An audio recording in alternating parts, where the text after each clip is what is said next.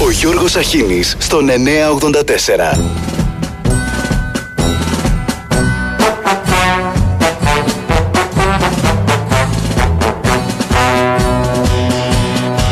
Καθημερινά σε πόλεις και γειτονιές συναντώ εργαζόμενους και κυρίως νέους. Σε αδική τηλεόραση. Να το λες, σε παρακαλώ. Σε αδική τηλεόραση. Θέλω να το πεις σε όλες τις φίλες σου. Συναντώ εργαζόμενους και κυρίως νέους. Είμαστε πάρα πολύ τυχεροί που έχουμε στη δύσκολη αυτή στιγμή στη διακυβέρνηση της χώρας μας πρωθυπουργό εσάς. Γιατί αμοιβές πράγματι είναι ακόμα πολύ χαμηλές στον τόπο μας. Μου είχες πει ότι το παίρνεις κάθε πρώτη του μήνος Τον κατώτατο μισθό. Και είχα μια απορία όσο γρήγορα το τρως Οι τιμές στο ρεύμα, στο ράφι του σούπερ μάρκετ, στο βενζινάδικο. Πότε το παίρνεις, πότε το τρως Αχ είναι λίγος ο μισθός Ειδικά μάλιστα αν είναι αναγκασμένοι και να νοικιάζουν σπίτι. Πότε το παίρνεις, πότε το τρως Αχ είναι λίγος ο μισθός Ακριβώς σε αυτούς λοιπόν απευθύνεται η σημερινή μου απόφαση. Εμπρός. Πίσω. Ποιος είναι; Ναι, παρακαλώ. Πα, πα, παντοπολίων η αυθονία. Όχι, εξοχική ταβέρνα η τρίπια βάρκα. Ποιος είναι, μωρέ, από ποια ταινία παίρνεις; Ο βασικός μισθός Τι θέλετε, μωρέ, τέρμα το βερεσέ, θα πληρώσετε ρημάδια.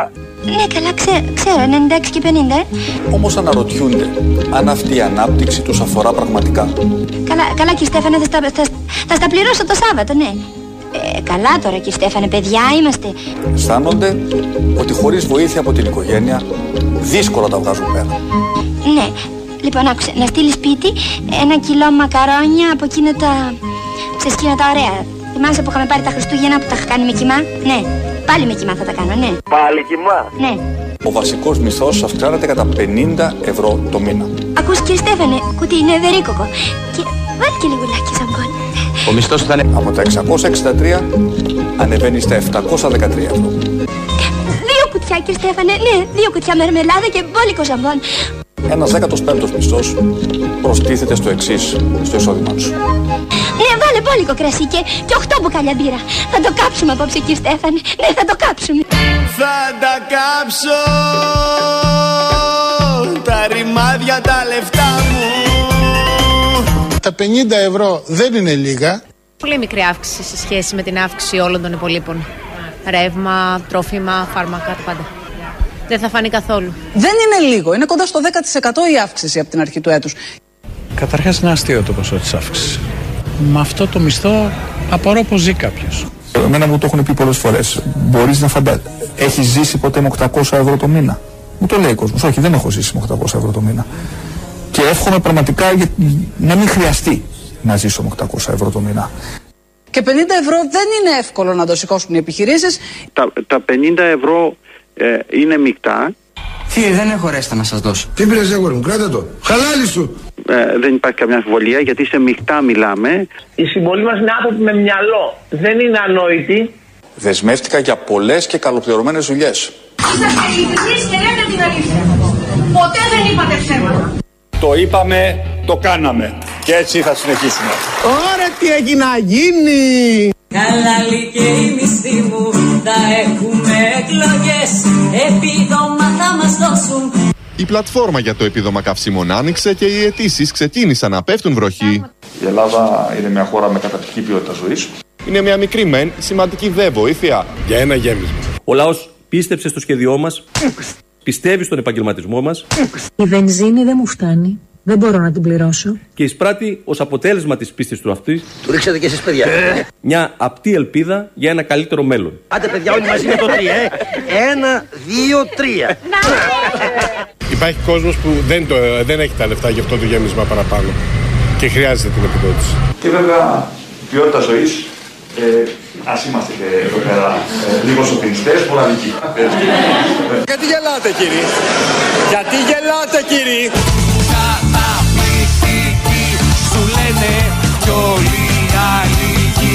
Γύρω κλαίνε Μάλλον σ' άλλη χώρα ζούμε Ίσως φταίω εγώ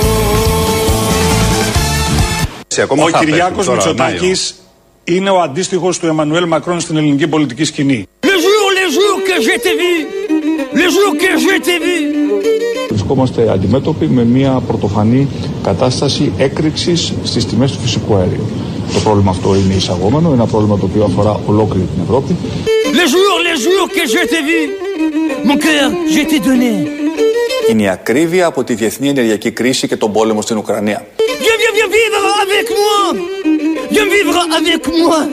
Ο Κυριάκος Μητσοτάκης είναι ο αντίστοιχος του Εμμανουέλ Μακρόν στην ελληνική πολιτική σκηνή. Viens, viens, viens vivre avec moi. Je t'aime, mon petit bébé. Είμαστε λιγάκι πιο προσεκτικοί γενικά. Δεν χρειάζονται υπερβολές. Δεν χρειάζονται υπερβολές. Ξεκινούν μαζικές διακοπές ρεύματος σε απλήρωτου λογαριασμούς. Τα προβλήματα είναι προβλήματα, είναι δεδομένα, αλλά μετά διωγγώνουμε και δημιουργούμε μια εικόνα, ας πούμε, η οποία τελικά δεν είναι ακριβώς αυτό. Μόνο για το νομό Αττικής έχουμε φτάσει στο τελευταίο διάστημα ημερησίως πάνω από 500 εντολές διακοπής. Τη μέρα. Η κυβέρνηση θα κάνει τίποτα για την ακρίβεια, δηλαδή Μα, έχετε γιατί κάτι υπάρχει στα μέρα σκαριά. που δεν κάνει; Υπάρχει μέρα που δεν κάνει. Στην περιφέρεια Ναι. Θεσσαλονίκης, ε, Μακεδονίας και Φράκης γύρω στις 1200 ε, διακοπές πέφτουν στο σύστημα. Υπάρχει μέρα που δεν κάνει.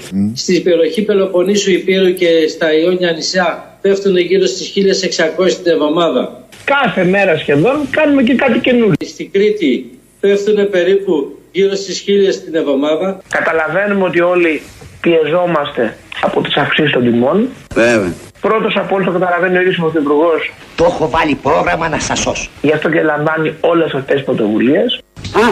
Κατάλαβες. Κατάλαβα. Οι συμπολίτες μας είναι άνθρωποι με μυαλό. Μυαλό μωρέ. Μυαλό μωρέ. Δεν είναι ανόητοι.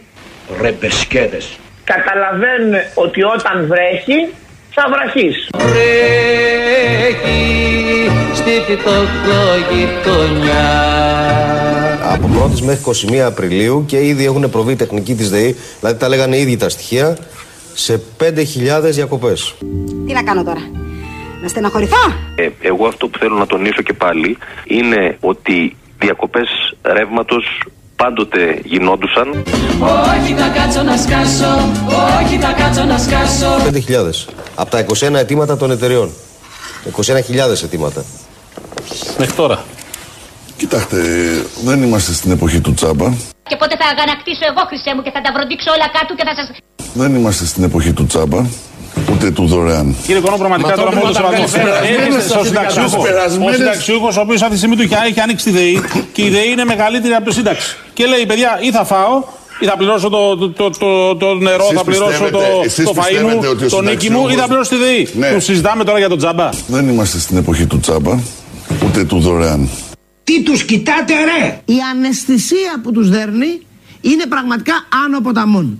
Αναισθήτως θα γίνω, αναισθήτως Δεν έχει μέλλον όποιος είναι ευαίσθητος Υπάρχει κι άλλο ένα δημοσίευμα που αφορά ανάκτορα και προκαλεί το κοινό αίσθημα. Έχει να κάνει με την εξοχικά- ε, εξοχική κατοικία του Προέδρου της ΔΕΗ. Από την ανέγερση μιας πολυτελούς κατοικίας όταν αμείβεται το τελευταίο διάστημα με 360 χιλιάρικα το χρόνο είναι πρόκληση. Χαλάλι του. Α, βέβαια. Χαλάλι, Χαλάλι του, πληρώστε Μας κορόιδα Έλληνα. παραδώσα- Και από πάνω μου τη βγαίνεις και ζητάς κερέστα Τα κορόιδα σ' άλλη πιάτσα τώρα ψάξε βρέστα Το ταξίδι του Πρωθυπουργού στην Σκωτία και η συνάντησή του με τον πρίγκιπα Κάρολο για την αξιοποίηση του Τατοίου. Ε, Πρώτα ο Μητσοτάκης πήγε για δουλειά εκεί. Κάνω business, Πήγε γιατί το έχει πάρει προσωπικά το θέμα του ατοίου.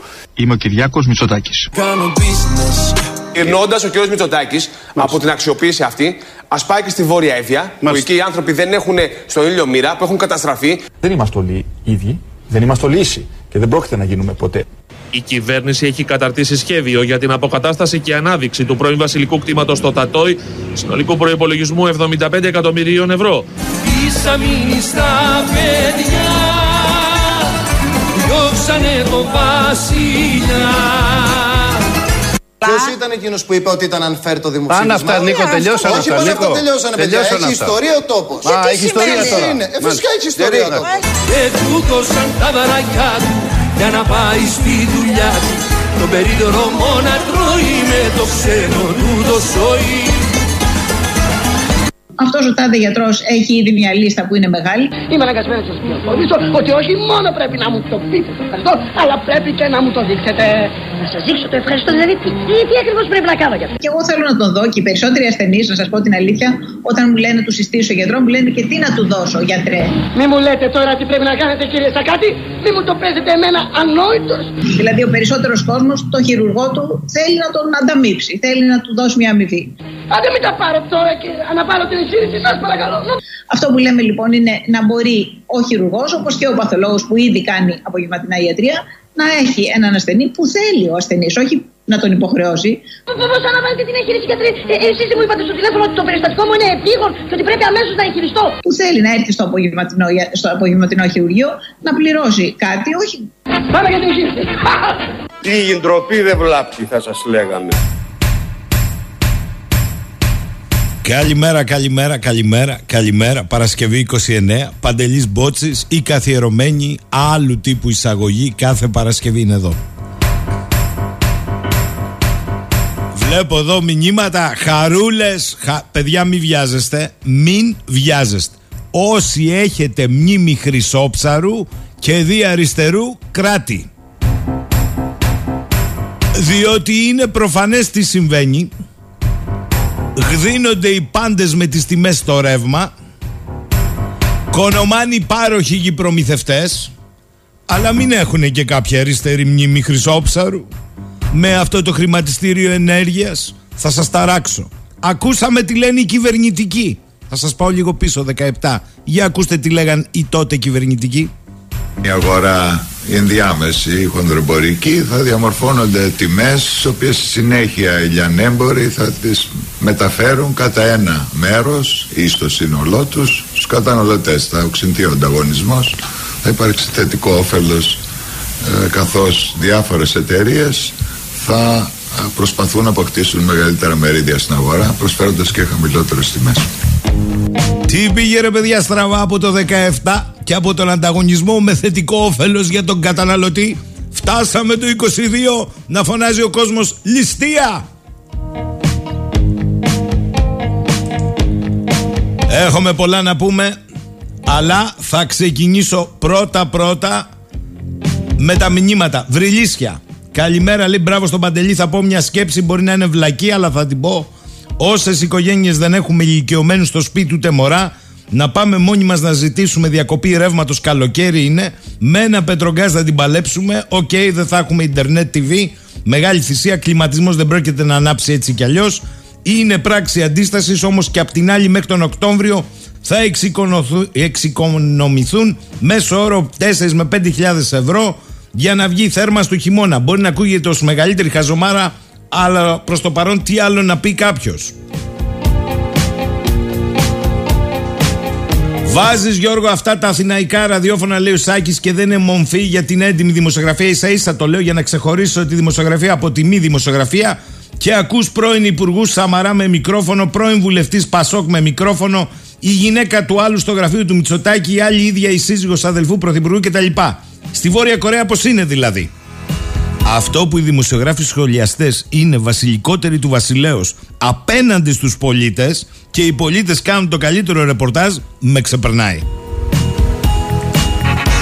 Αλέξανδρος, καλημέρα σας. Πάντως το καλό το πέταξε χθες ο Τσίπρας. Είπε πως ζούμε σε χώρα δικαίου και κοινωνικής δικαιοσύνης. Τα ανέκδοτα λέει του τοτού πέσαν κατηγορία. Καλημέρα λέει στον Παντελή, καλημέρα στο σταθμό. Δηλαδή για να καταλάβω, μόνοι τους διαμορφώνουν την τιμή του ρεύματο. Οι ιδιώτες φροντίζουν να παίρνουν το ποσό που τους αρέσει και θα έρθουν με το έτσι το θέλω να μας το κόψουν κιόλας; Ο Γιάννης Παντελή ξεπέρασε τον εαυτό σου σήμερα. Συγχαρητήρια από Αθήνα. Ο Σταύρος, καλημέρα σας. Αμάμ, μπαμ και μπούμ, οι κουμπουριές αέρα, αδέλφια. Στο μεταξύ, καμία πρόθεση για την αλλαγή της πολιτικής όσον αφορά την αντιμετώπιση της ενεργειακής ακρίβειας προς το παρόν, αφού οι διακοπές ρεύματος είναι λιγότερες από το παρελθόν και οι αμοιβές του Διευθύνοντος Συμβούλου της ΔΕΗ με τα οικονομικά αποτελέσματα της επιχείρησης δικαιολογημένες κατά τον κυβερνητικό εκπρόσωπο. Επιπλέον μας είπε ότι δεν σκεπτόμαστε να επανεξετάσουμε ή να καταργήσουμε τη ρήτρα αναπροσαρμογής και ούτε σκοπεύουμε να ζητήσουμε από την Ευρωπαϊκή Ένωση την εξαίρεση από το χρηματιστήριο ενέργειας κατά το προηγούμενο της Ισπανίας και της Πορτογαλίας. Ή παριστάνουμε τη Μαρία Αντουανέτα ή εξοφλούμε γραμμάτια δεν ξέρω εγώ πού. Το σχόλιο δεν είναι δικό μου, ανήκει σε παλιό γαλάζιο βουλευτή και μάλλον αποτυπώνει πλήρως τη ζαλάδα που προκαλεί και εντός το κυβερνητικό κόμμα η ιστορία με την αιμορραγία νοικοκυριών και επιχειρήσεων μπροστά στους εξωπραγματικούς λογαριασμούς ρεύματος και την κρίση της ακρίβειας. Αλλά αν κάποιοι μιλάνε για πάθεια, έχεις και τον απόλυτο κινησμό. Ο Βασίλης Οικονόμου ζητάει τα ρέστα, λέει του έπεσε μονταζιέρα. Είπε ότι το τζάμπα πέθανε, αλλά είπε λέει και για τα κοινωνικά τιμολόγια. Ε, πώς; Είναι ο γνωστός βουλευτής που λέει το τζάμπα πέθανε, αλλά έχει διακριθεί για τις μετακινήσεις του από κόμμα σε κόμμα για να ζει τζάμπα. Είναι από αυτό που λέμε πολιτικά αγκυρολόγοι. Ξεκίνησε από το Πασόκ, να μην ξεχνιόμαστε, πήγε στο Άρμα Πολιτών, στη Δημάρ και κατέληξε στη Νέα Δημοκρατία. Δεν σας τάζω ότι θα μείνει μόνο εκεί.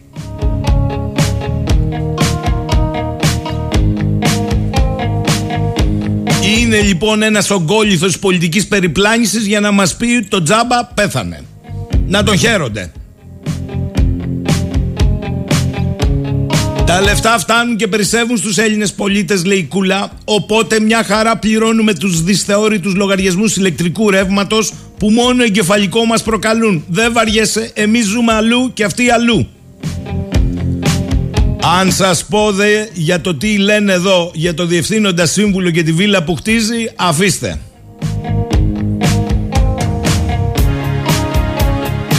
Μέγας είσαι κύριε και θαυμαστά τα έργα σου, λέει ο Γρηγόρης. Στο μεταξύ, καμία κουβέντα για το πόρισμα του συμβου... συνηγόρου του καταναλωτή, θυμάστε που το είχαμε πει, που έλεγε για θέμητες πρακτικές φουσκώματος των χρεώσεων που φούσκωναν οι λογαριασμοί από το 21. Αυτά τα ξέρει και η ΡΑΕ, αλλά ψάχνετε. Η ΡΑΕ είπε, είπα, σας διαβάζω ανακοίνωση της Ρυθμιστικής Αρχής Ενέργειας. Φρέσκια, φρέσκια. Αποβλέποντας την πλήρη και ορθή ενημέρωση των καταναλωτών σχετικά με τη ρήτρα αναπροσαρμογής, ανακοινώνουμε τα εξής η ρήτρα αναπροσαρμογής στι συμβάσεις προμήθειας ηλεκτρικής ενέργειας αποτελεί αμυγός και αποκλειστικά επιχειρηματική απόφαση των προμηθευτών ηλεκτρικής ενέργειας και δεν επιβλήθηκε από τη ΡΑΕ. Η ΡΑΕ κάνει τον τροχονόμο. Η παροχή από τους προμηθευτές ηλεκτρικής ενέργειας κειμενόμενων τιμολογίων, δηλαδή τιμολογίων όπου η χρέωση προμήθειας διαμορφώνεται βάσει ρήτρας αναπροσαρμογής, αυτή με την τριγωνομετρία, αποτελεί συνήθη εμπορική πρακτική προβλεπόμενη στον κώδικα προμήθειας ηλεκτρικής ενέργειας που εκδόθηκε με απόφαση του Υφυπουργού Περιβάλλοντος, Ενέργειας και Κλιματικής Αλλαγής τον Απρίλιο του 2013. Τα κειμενόμενα τιμολόγια λέει η ΡΑΕ, ο τροχονόμος, τα οποία ενσωματώνουν ρήτρα αναπροσαρμογής είναι διαδεδομένα στην Ευρωπαϊκή Ένωση στο 100% και αποτέλεσαν για τους εναλλακτικούς προμηθευτές το εργαλείο διαφοροποίησης και ανάπτυξης ανταγωνιστικής δραστηριότητας προς τα έως τότε προσφερόμενα τιμολόγια που ήταν αποκλειστικά σταθερής χρέωσης. Από την υποέκδοση έκθεση προκύπτει ότι τις 24 χώρες που απάντησαν συγκεκριμένες ερωτήσεις δημοσκόπηση που αφορούν τα διαθέσιμα προσφερόμενα συμβόλαια στη Λιλιανική 22 χώρες έχουν τιμολόγια με κειμενόμενη χρέωση. Με 100% η ρήτρα, επιμένω. Ο κώδικας προμήθειας ηλεκτρικής ενέργειας 13 εξ αρχής επέβαλε σαφή, εύλογα και διαφανή κριτήρια βάσει των οποίων λαμβάνει η χώρα η αναπροσαρμογή των χρεώσεων προμήθειας. Η ρυθμιστική αρχή ενέργειας διαπίστωσε, ο στροχονόμος, ότι υφίσταται έλλειμμα διαφάνειας ως προς την επιβολή και την ενεργοποίηση της ρήτρας αναπροσαρμογής έλα και εξ αυτού του λόγου εξέδωσε την υπαρήθμη 409 του 2020 απόφαση κατευθυντήριες οδηγίες. Όχι μείωση. Με την οσάνο απόφαση ΡΑΕ. Α. Επέβαλες στους προμηθευτές την υποχρέωση παροχής τουλάχιστον ενός σταθερού τιμολογίου. Β. Τυποποίησε την ονομασία της ρήτρας και όρισε ότι η διακύμανση οφείλει να γίνεται βάσει ενός μόνο μεγέθους αγοράς το οποίο να είναι εύκολα προσβάσιμο και παληθεύσιμο από το μέσο καταναλωτή. Γ. Τυποποίησε τη μεθοδολογία της ρήτρας αναπροσαρμογής ώστε να είναι σαφέστερος και περισσότερο κατανοητός ο υπολογισμός της. Θα σας το δείξουμε το βράδυ στις αντιθέσεις με σχεδιάγραμμα. Άμα καταλάβετε εσείς πείτε και μας. Δέλτα. Συνέστησε να καθορίζεται η περιοχή. Συνέστησε. Η περιοχή ασφαλείας, δηλαδή το εύρος τιμών πέραν του οποίου να προσαρμόζεται η χρέος προμήθειας κατά τέτοιο τρόπο ώστε να ελαχιστοποιείται η ανάγκη ενεργοποίησης του μηχανισμού αναπροσαρμογής. 7 μήνες έχει ελαχιστοποιηθεί. Από τις 8 Απριλίου, πριν τρεις εβδομάδες, κίνησε τη διαδικασία η ΡΑΕ ακροάσεων των προμηθευτών ηλεκτρικής ενέργειας που παραβιάζουν τις υποχρεώσεις τους από την απόφαση της ΡΑΕ του 20 είτε παραλείποντας να παρέχουν σταθερά τιμολόγια είτε διαμορφώνοντας τη ρήτρα αναπροσαρμογής κατά τρόπο που αποκλίνει από την κατεύθυνση της αρχής. Ακρόαση. Η ΡΑΕ δεν διαθέτει αποφασιστική αρμοδιότητα για τα ζητήματα που αφορούν την προμήθεια ενέργειας καθώς δεν έχει την αρμοδιότητα έκδοσης και τροποποίησης του κώδικα προμήθειας ηλεκτρικής ενέργειας. Πλέον καθίσταται απολύτως ευχερές στους καταναλωτές καταλήγει να αντιλαμβάνονται εκ των προτέρων τη φύση του προσφερόμενου τιμολογίου και του βαθμού έκθεσής τους στον κίνδυνο τιμών των χονδρεμπορικών αγορών ηλεκτρικής ενέργειας. Και άμα είναι καρτέλ, έχουμε και λέμε. Η Ευρωπαϊκή Ένωση επέμενε οικολογικά στα φωτοβολταϊκά και ολικά πάρκα. Τι έκανε, πρώτα και κύρια για να είναι συμβατή με την κυριαρχία του χρηματοοικονομικού τομέα, μετέτρεψε την ενέργεια σε χρηματοοικονομικό προϊόν. Θεσμοθέτησε, νομοθέτησε και επέβαλε σε όλες τις χώρες τα χρηματιστήρια ενέργειας, όπως και το κεντρικό ευρωπαϊκό χρηματιστήριο ενέργειας. Τόσο σε σπότα αγορά όσο και σε παράγωγα, διατηρώντας όμως τις ρυθμιστικές αρχές ενέργειας για τα μάτια του κόσμου. Σε εμά, με το νόμο 442516, η κυβέρνηση πακούοντας την Ευρωπαϊκή Οδηγία επέβαλε στη ΡΑΕ την ίδρυση και λειτουργία της αγοράς επόμενης ημέρας και την ενδοημερησία αγορά τις οποίες θα διαχειρίζεται το χρηματιστήριο ενέργειας καθώς και τον κανονισμό τους σύμφωνα με την παράγραφο 8 του άρθρου 10 του παραπάνω νόμου. Με απλά λόγια, μια ανεξάρτητη ρυθμιστική αρχή η ΡΑΕ που εποπτεύει την εγχώρια αγορά ενέργειας σε όλους τους τομείς της εισηγήθηκε προς τους αρμόδιους φορείς πολιτείας και έλαβε η ίδια μέτρα για την επίτευξη του στόχου της απελευθέρωσης των αγορών ηλεκτρικής ενέργειας και φυσικού αερίου και παραχώρησε αρμοδιότητές της στην ΕΧΕΑΕ η οποία ίδρυσε και λειτουργεί το χρηματιστήριο ενέργειας. Ποιος είναι ο σκοπός του χρηματιστήριου ενέργειας και ποια τα παράδοξα που έγιναν ευρύτερα γνωστά λόγω της ενεργειακής κρίσης που προέκυψε; Σκοπός του χρηματιστηρίου ενέργειας είναι η οργάνωση και η διαχείριση των αγορών ηλεκτρικής ενέργειας επόμενης μέρας και ενδοημερήσιας φυσικού αερίου περιβαλλοντικών αγορών σύμφωνα με το άρθρο 19 ή και ενεργειακών χρηματοπιστωτικών αγορών σύμφωνα με τα άρθρα 15 και 16 του νόμου ως και κάθε άλλη συναφή δραστηριότητα. Μικρή σημασία έχει η μετοχική σύνθεση της ΕΧΕΑΕ που είναι δημόσιοι φορείς, μεγαλύτερη σημασία έχει ποιοι δραστηριοποιούνται στις αγοροπολισίες είναι εγχώριες και πολυεθνικές εταιρείες παραγωγής και διανομής ηλεκτρικής ενέργειας. Οι εταιρείες που παράγουν ενέργεια διαπραγματεύονται με αυτές που διανέμουν. Συμβαίνει και ταυτοπροσωπία συχνά. Ο ίδιος δηλαδή να είναι παραγωγός και διαπραγματευτής. Διαμορφώνουν τιμές, καθορίζουν επάρκεια ή ανεπάρκεια ενέργειας και τζογάρουν μαζί με άλλους χρηματοοικονομικούς στόχους στην ενεργειακή χρηματοπιστωτική αγορά, αγορά παραγόγων, forward market. Με άλλα λόγια, ένα κλειστό κλαμπ εταιριών καθορίζει τις τιμές που θα πληρώσουν οι καταναλωτές και κερδοσκοπούν κατά το δοκούν τόσο από τη διαμόρφωση των τιμών όσο και με χρηματοπιστωτικά παιχνίδια στα πλαίσια της ελεύθερης αγοράς.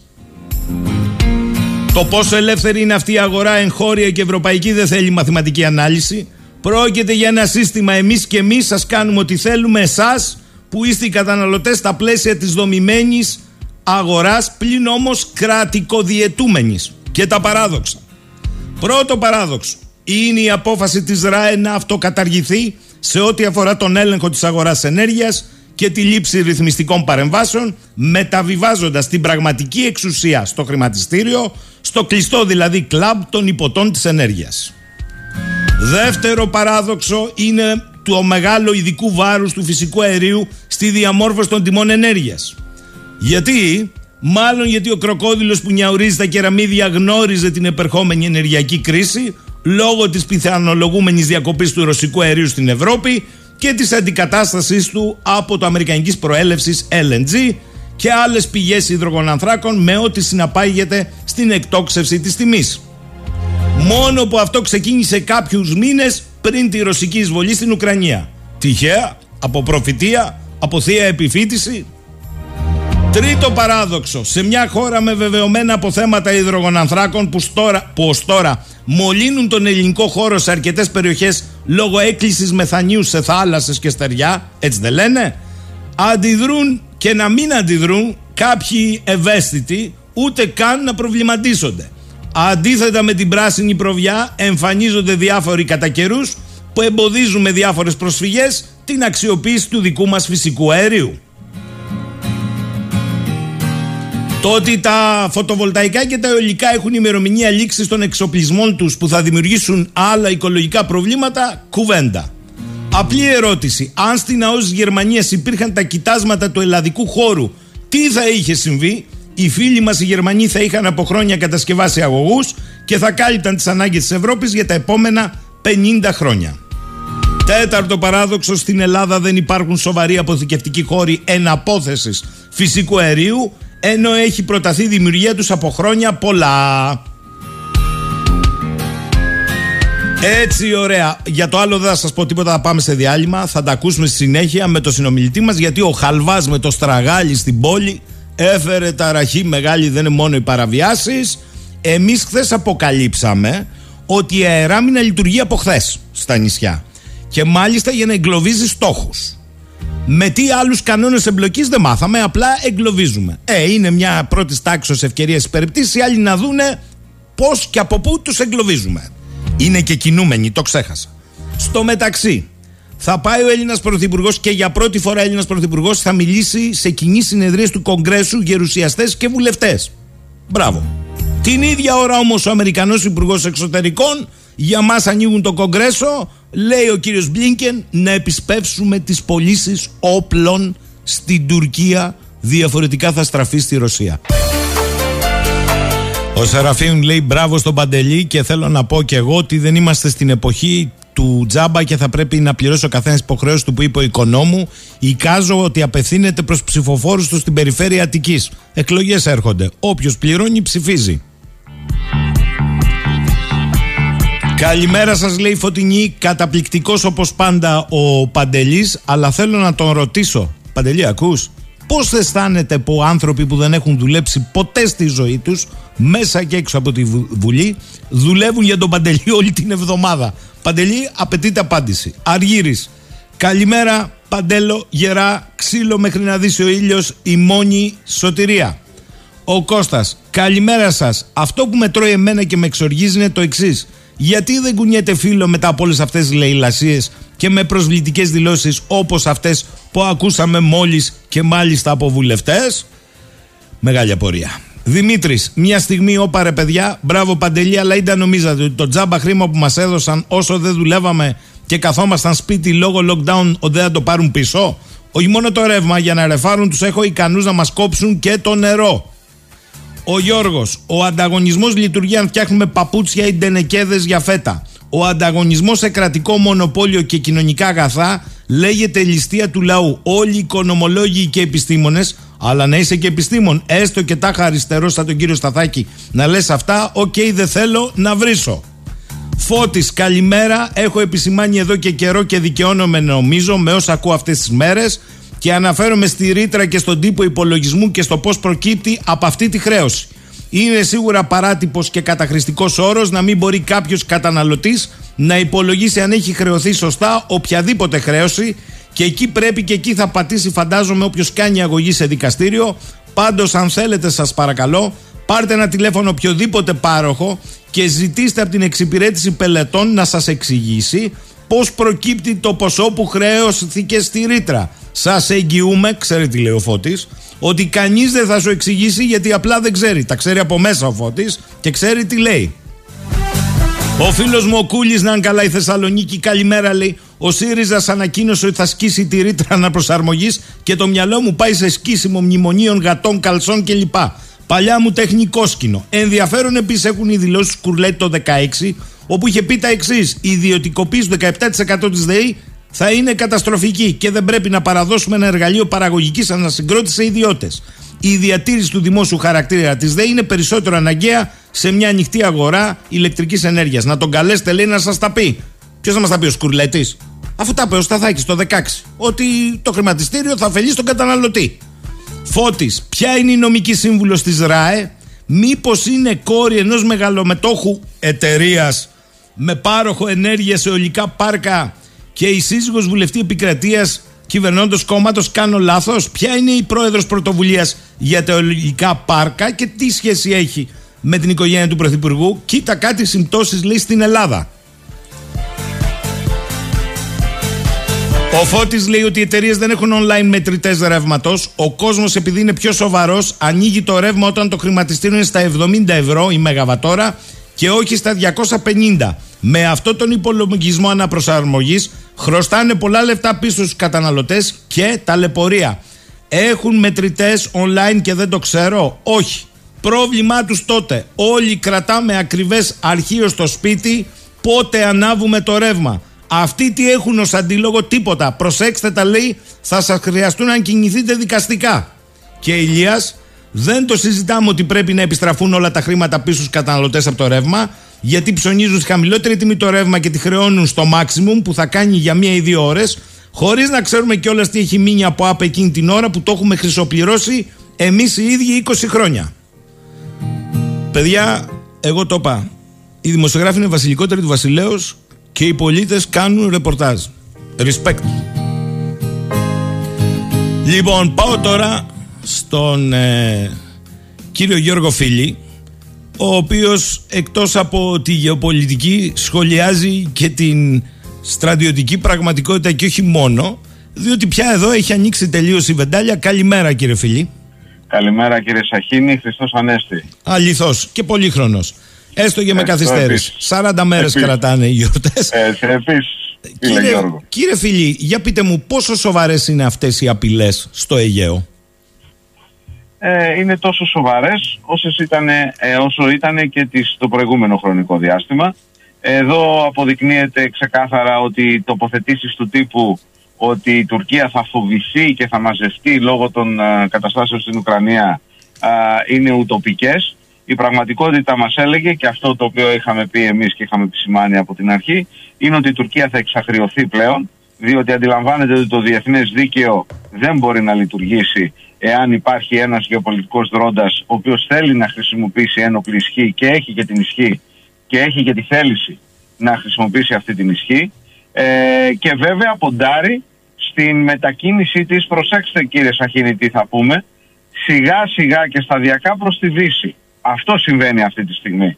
Δηλαδή δεν μεταφέρουμε, δεν γίνεται προμήθεια της δεύτερης πυροβολαρχίας S400 ε, οι Ρώσοι αυτή τη στιγμή, τα, τις τελευταίες μέρες μάλλον, ισχυρίζονται ότι έχουν εντοπιστεί 3.000 παρακαλώ γκρίζοι λύκοι. Προσέξτε, δεν μιλήσαν για τζιχαντιστές, μιλήσαν για γκρίσους λύκους, οι οποίοι σε τρεις μονάδες των χιλίων ατόμων έχουν διασπαρεί, κατά τους Ρώσους πάντα, ε, και δεν θα είχαν κανέναν λόγο οι Ρώσοι να το πούνε έτσι, εάν και εφόσον θεωρούν την Τουρκία στρατηγικό του σύμμαχο, όπως κάποιοι λένε, ε, έχουν διασφαλίσει στην περιοχή τους Ζαπορίζια, στην περιοχή του Ντόμπα και στη γενικότερη ευρύτερη περιοχή της Δυτικής Ουκρανίας. Και φυσικά το κλείσιμο του εναρίου χώρου της Τουρκίας προς τη Ρωσία αναφορικά με την μετακίνηση ε, στρατιωτικών ενισχύσεων και πολεμοφοδίων στη Συρία καταδεικνύει την διολύσιση της Τουρκίας προς τη Δύση και για να γίνει όμως αυτό και να κεφαλαιοποιηθεί από τη Δύση η Τουρκία θα απαιτήσει το κάτι της. Αυτό το κάτι της δεν έχει να κάνει ούτε με τη Λιβύη, ούτε με την Αίγυπτο, ούτε με το Ισραήλ, ούτε με πουθενά αλλού, παρά μόνο με τις χώρες με τις οποίες συνορεύει. Έχουμε αυτή τη στιγμή επίθεση στο βόρειο Ιράκ, έχουμε κάτι το οποίο δεν επισημαίνεται λογικά να το πω έτσι λόγω της χρησιμότητας των καταστάσεων στην Ουκρανία δίνωση της ε, κατάστασης στη Συρία, στη Βόρειο Συρία και έχουμε καθημερινές μάχες ε, τουρκικών δυνάμεων ή των τζιχαντιστών εκεί με, ε, με τους Σύριους. Και φυσικά έχουμε αυτή την, ε, τι να πω τώρα, αυτή την αχαρακτήριστη ε, πολιτική που ακολουθούν απέναντι στην πατρίδα μας, την οποία όμως θα έπρεπε εμείς να το είχαμε αντιληφθεί από πολύ πριν και να μην πετάμε στα σύννεφα ότι θα αλλάξει το κλίμα κτλ. Δεν μου λέτε όμως, κύριε φίλοι, επειδή από ό,τι φαίνεται ο Χαλβάς με το στραγάλι δεν μας βγήκε τελικώς. Ε, μα μας έκατσε το λαιμό. Μάλιστα. Εχθέ είχαμε διαρροές από το Υπουργείο Άμυνας μετά την Ναι. απαράδεκτη απάντηση του τουρκικού Υπουργείου Εξωτερικών ότι ε, σηκώθηκαν και κάναν τόσο μαζικές παραβάσεις, παραβιάσεις και υπερπτήσεις για να απαντήσουν λέει, σε ελληνικές παραβάσεις στις ανατο... στις, ε, δυτικές ακτές ε, της Τουρκίας, ανατολικές για μας, ε, στα ανατολικά ημών μάλλον, ε, και είπαμε εμείς πρώτον ότι παγώνουν τα ΜΟΕ, πάλι καλά που το καταλάβαμε, ότι δεν είναι. το δεύτερο είναι ότι θέσαμε σε επιφυλακή τις αντιεροπορικές μονάδες της Ελλάδας στα νησιά. Ερώτηση. Αυτές δεν είναι 24 ώρες το 24ωρο σε επιφυλακή. Ερώτηση δεύτερη. Τι σημαίνει εγκλωβίζω ένα στόχο αλλά δεν τον καταρρύπτω. Τι λέω στον απο- απέναντι; Εγώ δεν λέω να το καταρρύψεις, αλλά τι λες Ναι, έτσι ναι. στον απέναντι; Λοιπόν, επίσης κάναμε και ένα υψηλού συμβολισμό, αυτό οφείλω να το πω. Θα μου πείτε είναι πόσο σημαντικό είναι. είναι έχει τη σημασία του. Είναι, υπάρχει η συνάντηση Tiger Meet, όπως λέγεται, του ΝΑΤΟ. Δηλαδή είναι χώρες ε, πολεμικές αεροπορίες οι οποίες έχουν μονάδες με το κωδικό όνομα Tigris, οπότε καταλαβαίνετε ότι είναι σε πολλές χώρες ε, ο κωδικός όνομα Tigris. Ε, ήραμε την πρόσκληση για την Τουρκία, γιατί η Ελλάς θα φιλοξενήσει το επόμενο Tiger Meet το οποίο καταλαβαίνετε ότι θα είναι όλες οι νατοικές αεροπορίες των Τούρκων. Το οποίο ε, δεν είναι κάτι το οποίο το προσπερνάς, αλλά η ουσία του πράγματος είναι αυτά που είπατε. Λοιπόν, πρώτον, δεν νομίζω και δεν είναι το ζήτημα, κύριε Σαχίνη, ότι ενεργοποιήσαμε ή δεν ενεργοποιήσαμε, γιατί όντως υπάρχει υψ- υ- αυξημένη επιφυλακή πάντα. Αυτό είμαι σε θέση να το γνωρίζω. Αλλά η ουσία του πράγματος είναι ότι δημοσιοποιήθηκε ότι ενεργοποιήθηκε. Καταλαβαίνετε ως εμπειρότατος δημοσιογράφος πλέον και ειδικά σε αυτά τα θέματα ότι η είδηση δεν είναι ότι τους παρακολουθούμε ή τους λοκάρουμε. Η είδηση είναι ότι το δημοσιοποιούμε ως είδηση. Νομίζω ότι με καταλαβαίνετε πάρα πολύ καλά τι εννοω Το οποίο καλά είναι αυτό που έγινε. Ε, ο, και όταν λέμε ότι τα αεροσκάφη αυτά λοκάρονται, δηλαδή κλειδώνονται από την αντιεροπορική μας άμυνα, σημαίνει ότι υπάρχει, έχουν ειδικούς αισθητήρες στα μαχητικά, ο- ε, ειδικά και της τουρκικής αεροπορίας, όπου ειδοποιεί το πιλότος όταν ε, υπάρχει απειλή, έχει κλειδωθεί ως στόχος από, κάποια, αντιεροπο- από κάποιο ραντάρ αντιεροπορικής αμήνης, κατά συνέπεια μπορεί να γίνει ευκόλως κατανοητό ότι αυξάνει το στρες ε, και το άγχος ε, αυτού του πιλότου, οπότε μπορεί να θα υποχωρήσει ή θα φοβηθεί ή θα κάνει κινήσεις οι οποίες δεν θα είναι ε, προς όφελός του. Αν λάβουμε υπόψη μας ότι πάρα πολλοί από τους Τούρκους πιλότους αυτή τη στιγμή είναι είτε άπειροι είτε είναι παλέμαχοι που τους έφερε ο κύριος Ερντογάν πίσω από την εφεδρεία και θέλουν το χαπάκι της πιέσεως πριν ανέβουν στο αεροσκάφος, καταλαβαίνετε ότι δεν θα περάσουν καλές στιγμές και δεν περνάνε καλές στιγμές πάνω από το Αιγαίο. Ε, η Ρίσο παρόδο, να πούμε και κάτι, ξέρετε τα αντιαεροπορικά που τους λοκάρανε είναι τα Τόρμι 1, τα αντιαεροπορικά που τους λοκάρανε είναι τα όσα; Προφανώς είναι.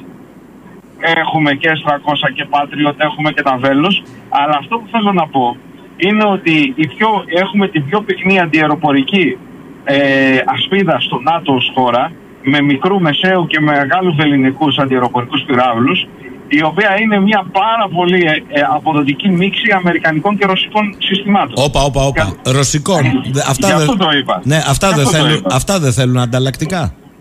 Ε, γι' αυτό το είπα. Νούμερο ένα. Ε, εάν η αντιεροπορική μας ασπίδα μεσαίου βεληνικούς, ε, ειδικά τα Τόρμι 1 και τα όσα, βρίσκονται και είναι αυτά που καλύπτουν, προσέξτε, και τις νήσους του Αιγαίου, αλλά και τις τεθωρακισμένες και μηχανοκίνητες μονάδες μας, δηλαδή συνοδεύουν τα τεθωρακισμένα σε δυνητικές και πραγματικές επιχειρήσεις. Ε, πρώτον, δεν είναι σοφό κάποιος να λέει γενικά και συλλήβδη ότι τα ρωσικά αντι- ε, συστήματα είναι παροχημένα και δεν, ε, δεν ε, ε, βοηθάνε ε, ή δεν έχουν μεγάλο βαθμό σημασίας για την αμυντική θωράκιση της πατρίδας μας. Οι στρατιωτικοί, Διότι τα γεγονότα οι στρατιωτικοί έχουν άλλη άποψη ότι είναι κρίσιμα ε, αυτό λέω. εργαλεία. Αυτό, Ναι, λέω, ναι. αυτό λέω ακριβώς.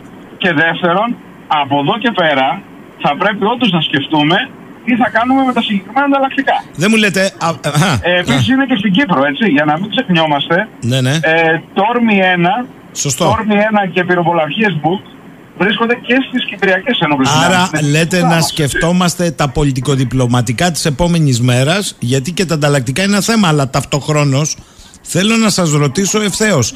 Εφόσον Ναι. λοιπόν οι, δεν είναι λεονταρισμοί είναι η γνωστή αναθεωρητική πολιτική της Τουρκίας μήπως και η συστοιχεία Patriot που πήγε να- για να προστατεύσει η Σαουδική Αραβία πρέπει να επιστρέψει; Λέω μήπως. Κοιτάξτε, κοιτάξτε κύριε Σαχίνη, αυτό για να σας πω την αλήθεια θα πρέπει να, να έχουμε πλήρη ε, Εικόνα επίγνωση των και γνώση αναγκών. του Μάλιστα. τι καλύπτει ποιον τομέα και ποιο, ποιο, ποιο, σύστημα στην πατρίδα Ωραία, μας. κύριε Εγώ Φίλη, δεν να έχω το αυτή τη θέσει- γνώση, να το θέσω οπότε δι- δεν μπορώ να πω. διαφορετικά. Απλά θα σας πω κάτι.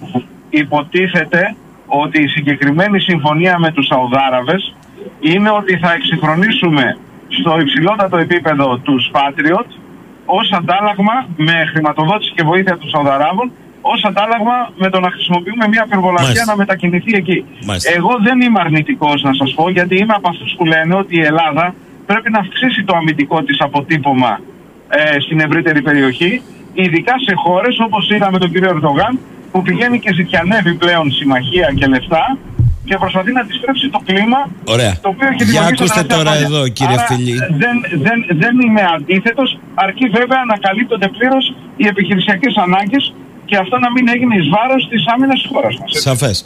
Θυμάμαι ότι ο επίτιμος αρχηγός ΓΕΘΑ, ο Μανούσος Παραγιδάκης στρατηγός, έχει πει ο, όταν συζητάγαμε τις πιο χαλαρές υπερπτήσεις έχει πει ότι άνοιξε μια φορά τα συστήματα και δείξε ότι τον έχεις κλειδωμένο να δεις. Λοιπόν, ένα. Δύο. Ο Πρωθυπουργός σηκώνει το τηλέφωνο και παίρνει τον Γενικό Γραμματέα του ΝΑΤΟ, τον λαλίστατο κύριο Στόλτεμπεργκ, του λέει την κατάσταση, τον ενημερώνει δηλαδή για το χάλι το τουρκικό. Εσείς είδατε καμία ανακοίνωση του Γενικού Γραμματέα του ΝΑΤΟ; Οι, οι άνθρωποι, όχι βέβαια, Όχι. ούτε περιμένω, εγώ δεν περιμένω τίποτα από τον ΝΑΤΟ. Δεν θα μας βοηθήσει κύριε Σαχίνη σε τίποτα το ΝΑΤΟ σε περίπτωση που υπάρξει εμπλοκή με την Τουρκία.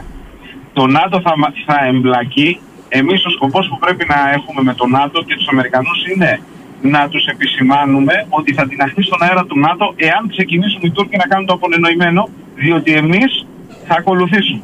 Μάλιστα. Εάν και εφόσον τους κάνουμε ξεκάθαρο αυτό, αλλά μας πιστέψουν για αυτό που λέμε, προσέξτε τι σας λέω, η αξιοπιστία απειλής, τότε, δεν θα, τότε θα τους σταματήσουν οι ίδιοι τους Τούρκους. Εάν δεν είμαστε πιστικοί σε αυτό, τότε το ΝΑΤΟ θα έρθει να σταματήσει μετά τις πρώτες τρεις μέρες. Και αν εμείς έχουμε απελευθερώσει τη Σμύρνη, έχει καλώς. Εάν αυτοί όμως έχουν πάρει δύο-τρεις βραχονισίδες, τότε να δω τι θα λένε οι δικοί μας. Καταλάβατε; Πάω στο επόμενο. Ο Έλληνας Πρωθυπουργός έγινε γνωστός σήμερα με επιστολή της Νάνση Πελώση. Ε, θα είναι ο πρώτος Έλληνας Πρωθυπουργός που θα μιλήσει στο Κογκρέσο, στο μεικτό ε, σχήμα βουλευτών γερουσιαστών. Αυτό είναι καλό. Την ίδια στιγμή όμως, ο Αμερικανός Υπουργός Εξωτερικών, και ενώ γίνεται αυτό από τη μία πλευρά γνωστό, διαρρέει τη δήλωσή του στο Κογκρέσο ότι πρέπει γρήγορα να εξοπλίσουμε με όπλα χώρες όπως η Ινδία και η Τουρκία για να μην στραφούν στη Ρωσία. Τι γίνεται εδώ; Ε, ξέρετε τι γίνεται. Θα σας πω. Αυτό το οποίο συ, συ- συνηθίζει να λέει ο φίλος μου ο εξαίρετος, ο Δημήτρης ο Σταθακόπουλος. Το Μόσκο το σιτευτό λέει για το απολόγος πρόβατο το σφάζεις. Όχι για αυτόν που τον έχει σίγουρο. Έτσι δεν είναι. Λοιπόν, με βάση αυτό το οποίο λέει και οι... μαθαίνουμε από τα παιδικά μας χρόνια έτσι στα θρησκευτικά και αυτό είναι η πραγματικότητα. Γι' αυτό λέω ότι δεν μας πιστεύουν. Επειδή μας θεωρούν σίγουρους και εύκολους. Εάν λοιπόν αντιληφθούν και τους κάνουμε να, πει- να, να, να, να, πώς να, πω, να τους το περάσουμε ότι δεν αξίζει να κερδίσεις την Τουρκία και να χάσεις την Ελλάδα για γεωπολιτικούς, γεωστρατηγικούς λόγους, δηλαδή ελέγχου χώρου να σας το πω, όχι γιατί μας αγαπάνε ή γιατί αγαπάνε τους Τούρκους, τότε θα κρατήσουν πιο ισορροπημένη στάση. Πρώτον. Δεύτερον, αυτό το οποίο συμβαίνει είναι το λογικό κύριε Σαχίνη. Το έχουμε πει μήνες τώρα, ότι το παράθυρο ευκαιρίας για να κατησχίσουμε διπλωματικός επί της Τουρκίας θα κλείσει κάποια στιγμή. Δεν θα είναι μονίμως εχθρική απέναντι στην Αμερική. Τρίτον, τουλάχιστον εγώ και εσείς όταν συζητάμε επισημαίνουμε το γεγονός ότι η Τουρκία θα πάει προς τη Δύση. Δεν θα μείνει στην Ανατολή. Είτε με τον κύριο Ερντογάν, είτε χωρίς τον κύριο Ερντογάν. Κατά συνέπεια είναι θέμα χρόνου πότε αυτό θα γίνει εμφανές. Τέταρτον, ε, στο Αμερικανικό Κογκρέσο καλώς θα κάνει, υπογραμμίζω, καλώς θα κάνει να μιλήσει ο κύριος Μητσοτάκης, ο πρωθυπουργός μας. Σε αυτό έχουν μιλήσει μεγάλοι πολιτικοί ηγέτες, όπως ο Βίστον Τσόρτσιλ, έχει μιλήσει και ο κύριος Ελένσκι. Τι εννοώ με αυτό, το αν θα μιλήσει ο πρωθυπουργός της χώρας σου στο Κογκρέσο, δεν έχει να κάνει κάτι ιδιαίτερος με το τι θα συμβεί στη χώρα σου. Αυτό έχει να κάνει με το πώς θα λειτουργήσεις εσύ, τι θα τους πεις και όχι τι θα τους πεις, αλλά κυρίως τι θα κάνεις στον εχθρό σου. Διότι ο εχθρός κύριε Σαχίνη της Ελλάδος, δεν λέω αντίπαλος πλέον, ο εχθρός της Ελλάδος είναι το πολιτικο-στρατιωτικό σύστημα που καταδυναστεύει τον τουρκικό λαό. Δεν είναι ο Ρώσος. Και ο Ρώσος, επειδή ακριβώς γνωρίζει αυτό που λέμε εμείς δημοσίως ότι η Τουρκία θα πάει με τη Δύση, θα τους ξεπατώσει. Θα τους ξεπατώσει μόλις γίνει αυτό. Άρα εμείς δεν μπορούμε να κάνουμε τους Ρώσους τόσο εχθρούς όσο τους έχουν οι Βαλτικοί και οι Πολωνοί. Οι Βαλτικοί και οι Πολωνοί έχουν κατανοητούς λόγους για να έχουν εχθρούς τους, Πο- τους Ρώσους. Εμείς δεν υπάρχει λογικός άνθρωπος Έλληνας πλην συγκεκριμένων δημοσιογράφων και πολιτικών που να θέλουν να κάνουν τους Ρώσους σαν να είναι, πώς να σας το πω τώρα, ο αρχιτυπικός εχθρός του έθνους μας. Δεν είναι. Είναι μια μεγάλη δύναμη όπως είναι η Αμερική με την οποία πρέπει να έχουμε τις καλύτερες δυνατές σχέσεις και είναι το ίδιο πρέπει να κάνουμε τηρουμένων των αναλογιών, των δυνατοτήτων μας και του ρόλου μας μέσα στις ευρωατλαντικές δομές με τη Ρωσία. Δεν μπορώ να είμαι πιο ξεκάθαρος για το συγκεκριμένο θέμα. Καλώς θα πάει ο κ. Μητσοτάκης εκεί, αλλά θα πρέπει οι φίλοι μας οι Αμερικανοί να αντιληφθούν ότι έχουμε ένομα εθνικά συμφέροντα τα οποία, τα οποία θα πρέπει να εξυπηρετήσουμε. Τώρα, κύριε φίλοι, ε, επειδή γίνεται πολλή κουβέντα για την εισδοχή στο ΝΑΤΟ ε, Φιλανδίας και Σουηδίας και είχαμε και την επίσκεψη της Φιλανδέζας ομολόγου του Έλληνα Πρωθυπουργού χθες. Ε, μια παλιά ρώσικη παροιμία, μιας και αναφερθήκα στη Ρωσία, λέει ότι δεν δορίζεις κάτι που μπορείς να το πουλήσεις. Τι εννοώ με αυτό; Υπάρχουν ζητήματα με την Τουρκία, υπάρχουν ζητήματα όπως είπατε με την Κυπριακή Δημοκρατία, μην ξεχνιόμαστε. Λοιπόν, πώς εμείς ασμένοντα θα πούμε περάστε όλοι και δεν θα βάλουμε κάποιες προποθέσει. Και εν πάση περιπτώσει, επειδή είπατε δεν περιμένετε από το ΝΑΤΟ. Ο κύριος Μάζης έκανε προχθές μια extreme πρόταση ε, στα όρια του να ειρωνευτεί και το σύστημα. Λέει, παιδιά, γιατί δεν κάνει και η Κύπρος έτοιμα εισδοχής στο ΝΑΤΟ; Ναι, στο ΝΑΤΟ, δεν λέω κάτι περίεργο. Λέει να πάνε πακέτο να δούμε εκτός από την Τουρκία ποιοι άλλοι θα αντιδράσουν από τους φίλους και συμμάχους. Θέλω να πω, με έναν τρόπο οι σύμμαχοι στο ΝΑΤΟ δεν πρέπει να καταλάβουν ότι όλα υπάρχουν, ή σε όλα υπάρχει και ένα όριο. Εδώ εμφανίζεται μέχρι και ο Γκουτιέρες να αποθεώνει τον ειρηνευτικό ρόλο της Τουρκίας στη ρωσο-ουκρανική σύγκρουση. Εντάξει, αυτογελιοποιούνται όλοι αυτοί που γλύφουν την Τουρκία τώρα γιατί θα δείτε τι θα γίνει σε λίγο. Αλλά να, να συμφωνήσω με τον αξιότιμο δάσκαλο και φίλο θέλω να λέω του Γιάννη Τομάζη, διότι και εγώ στις ε, τοποθετήσεις μου, από πέρσι ας πούμε, σε, όταν μιλάω δημοσιολογώ και κάνω κάποια παρουσίαση, έχω, δείχνω άρθρο του Atlantic Council, όχι οτιδήποτε, του Atlantic Council παρακαλώ, δια, άρθρο διαχειρός, ανάλυση διαχειρός του αντιπροέδρου του, όπου μιλάει ότι ήρθε η ώρα η Κύπρος να μπει στο ΝΑΤΟ. Άρα λοιπόν, εννοείται, εχθές θα έπρεπε να είχαμε κάνει αυτή την, ε, αυτή την, αυτή την αίτηση για να πέσουν οι μάσκες. Και επίσης κοιτάξτε να δείτε, δεν είναι μόνο. Εδώ, εδώ έχουμε χώρες όπως η, η Κροατία, όπου ο πρόεδρος της Κροατίας, η οποία προφανώς ε, αισθάνεται, έχει απειλή η Κροατία κύριε Σαχίδη μου, διότι ε, αντιλαμβάνεται ότι ο γύρος, ο τρίτος ή τέταρτος αναλόγως πώς θα το πει κανείς η Ιουγκοσλαβία δεν έχει ξεκινήσει ακόμα. Λοιπόν, η Κροατία είπε κάτι το πολύ λογικό. Για να μας ακούσετε εμάς για τα ζητήματά μας στη Βοσνία, θα πρέπει, μάλλον για να μπει η Φιλανδία και η Σουηδία, θα πρέπει και οι σύμμαχοί μας να ακούσουν τα αιτήματά μας για τη Βοσνία, για τους, για τους Κροάτες της Βοσνίας. Λοιπόν, δεν είμαστε μόνοι μας. Δεν είμαστε μόνοι μας σε αυτό το παιχνίδι. Όταν θα μιλήσεις, θα αρθρώσεις ορθολογικό λόγο, ρεαλιστικό, όχι ακραίο και με επιχειρήματα, δεν έχουν άλλη επιλογή από το να σε ακούσουν και τότε πραγματικά θα φανεί ποιος θέλει να έχει σύμμαχο την πατρίδα μας και ποιος απλά θέλει να την έχει υποχείριο. Εκεί λοιπόν εμείς θα πρέπει να παίξουμε. Αλλιώς θα εξαφανιστούμε. Είναι πολύ απλό. Το παιχνίδι είναι πάρα πολύ δύσκολο παιχνίδι. Το δράμα είναι πάρα πολύ. Είναι πολύ έντονο και βρίσκεται, πηγαίνουμε προς κορύφωση. Κλιμακώνεται η κατάσταση στην Ουκρανία, κύριε Σαχίνη. Δεν αποκλιμακώνεται. Θέλω να κλείσουμε με αυτό σήμερα, κύριε Φίλη.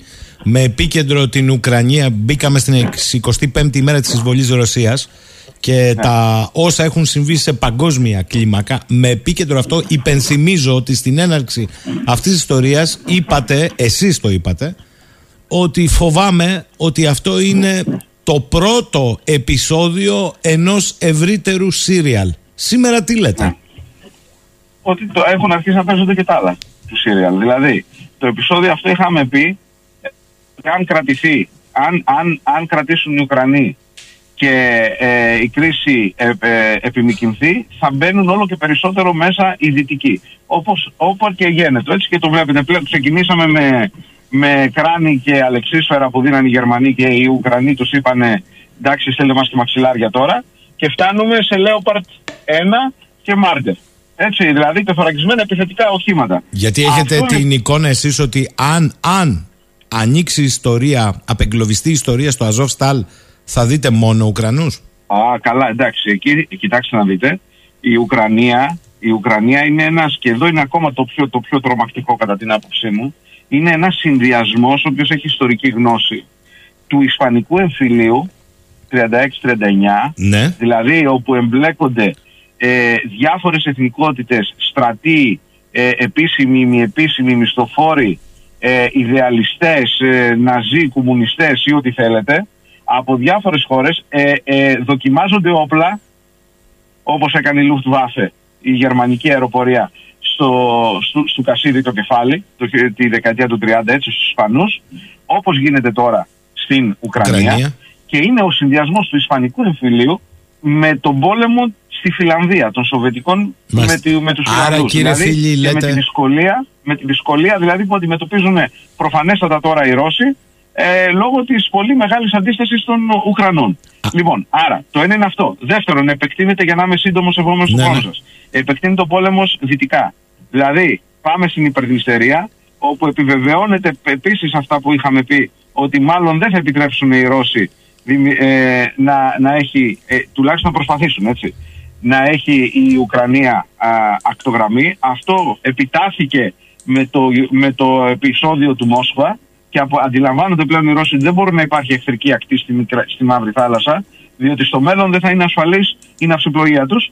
Άρα πάμε λοιπόν στην υπερδνηστερία, πάμε λοιπόν στη, στο χτύπημα ε, γεφυ- γέφυρα στρατηγικότατης σημασίας τη γέφυρα Ζατόκα στη Βεσαραβία όπου απομονώνει την Ουκρανία από τη Ρουμανία που κατά συνέπεια, κατά συνέπεια όλα τα πολεμοφόδια πλέον γεωγραφικώς θα πρέπει να πηγαίνουν από την να μετακινούνται μέσω από τη Μολδαβία και τότε όψεκ του θαύματος και διαβολική σύμπτωση θα έλεγα μαζί με την επίθεση στη γέφυρα ξεκινάει η ιστορία για την ε, υπερδυστερία.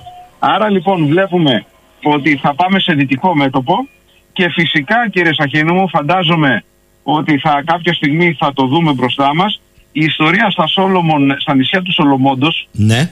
μεταξύ Κίνας, Αυστραλίας οι οποίοι είπαν ότι πρέπει να βομβαρδίσουμε πλέον τα νησιά του Σολομόντος έτσι είπαν οι Αυστραλοί ε, και δεν έχουν δικαίωμα να κάνουν αυτό που κάνουν με την Κίνα. Ε, και η Κίνα επί της ουσίας για πρώτη φορά μίλησε και χαρακτήρισε την Αμερική άκουσον άκουσον ως το διάολο όπου πηγαίνουμε οι Ευρωπαίοι εμείς λέει με ένα κερί. Αυτή είναι επίσημη ανακοίνωση των Υπουργείων Εξωτερικών της Κίνας κύριε Σαχίνη. Όχι δικιά μου ή η δικιά σας.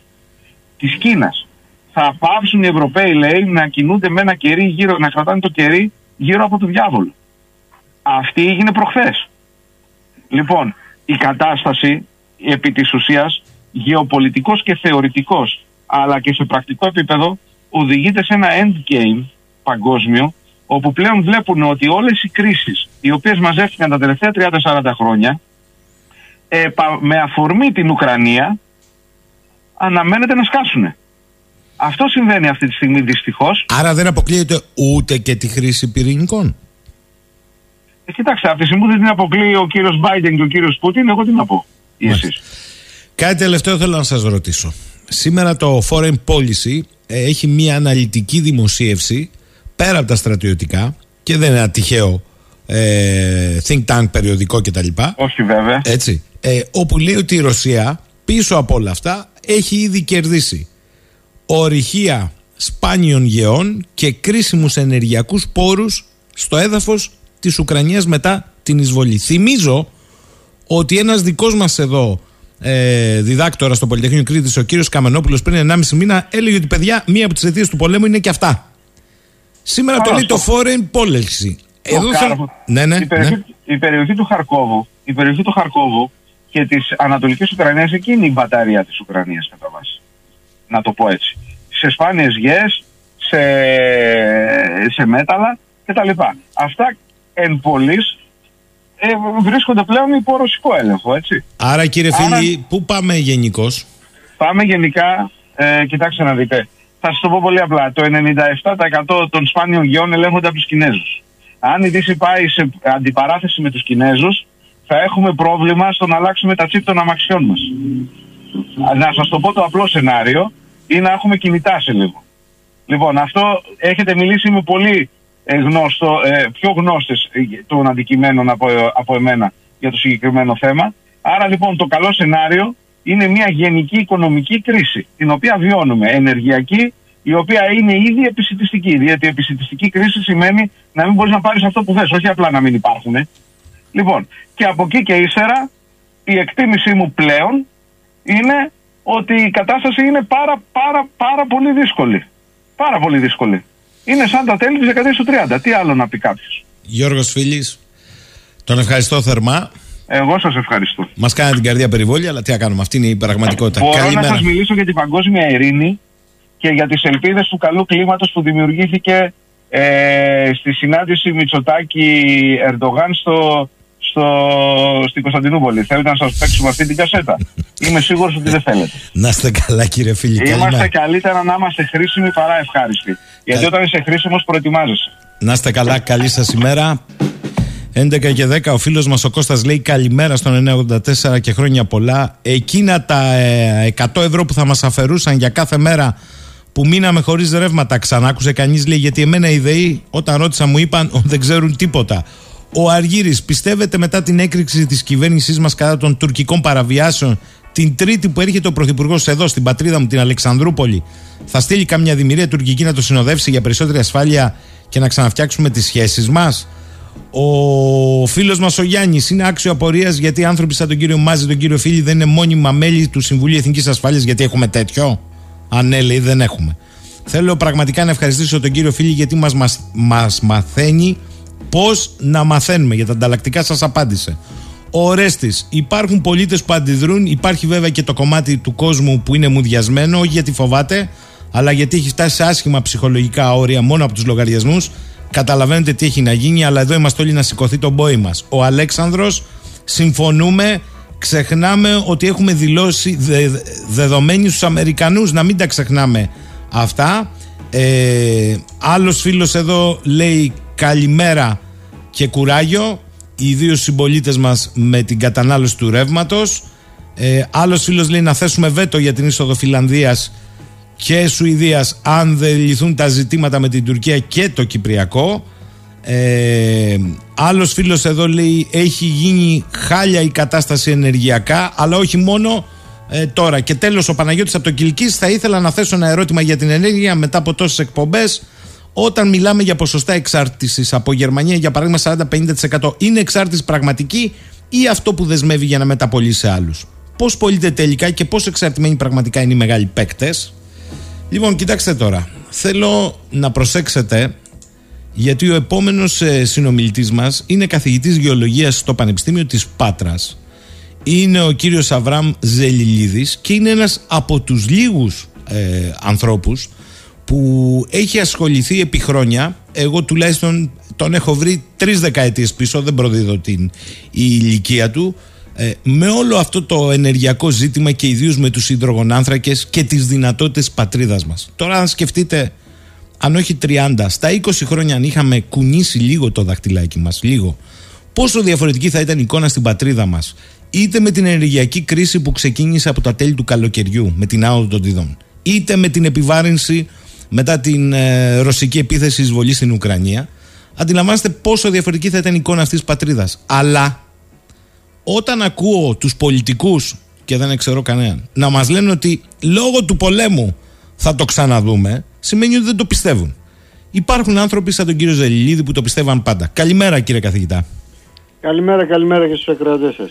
Κύριε Ζελίδη. Για τα καλά λόγια. Όχι, δεν είναι καλά λόγια για να είναι καλά λόγια, είναι η πραγματικότητα. Θέλω όμως πριν από οτιδήποτε άλλο να σας ρωτήσω, ακούγοντας όλη αυτή την παγκόσμια αναταραχή γύρω από τα ενεργειακά, τις τιμές του φυσικού αερίου, του πετρελαίου, πολύ περισσότερο τις τιμές ως καταναλωτές, είτε νοικοκυριά είτε επιχειρήσεις στην πατρίδα μας, που είναι από τις πιο υψηλές. Τι σκέψη κάνετε, γιατί το γνωρίζετε το χώρο καλά. Να μην γίνω πολύ εξτρεμιστής θα έλεγα ότι θα κουνούσα και θα κουνάω το δάχτυλο σε αυτούς που οδήγησαν τη χώρα στον κρεμό, τον έριξαν στα βράχια και αυτός ο λαός λιμοκτονεί με ευθύνες δικές τους. Και για να είμαι ε, ειλικρινής διαχρονικά.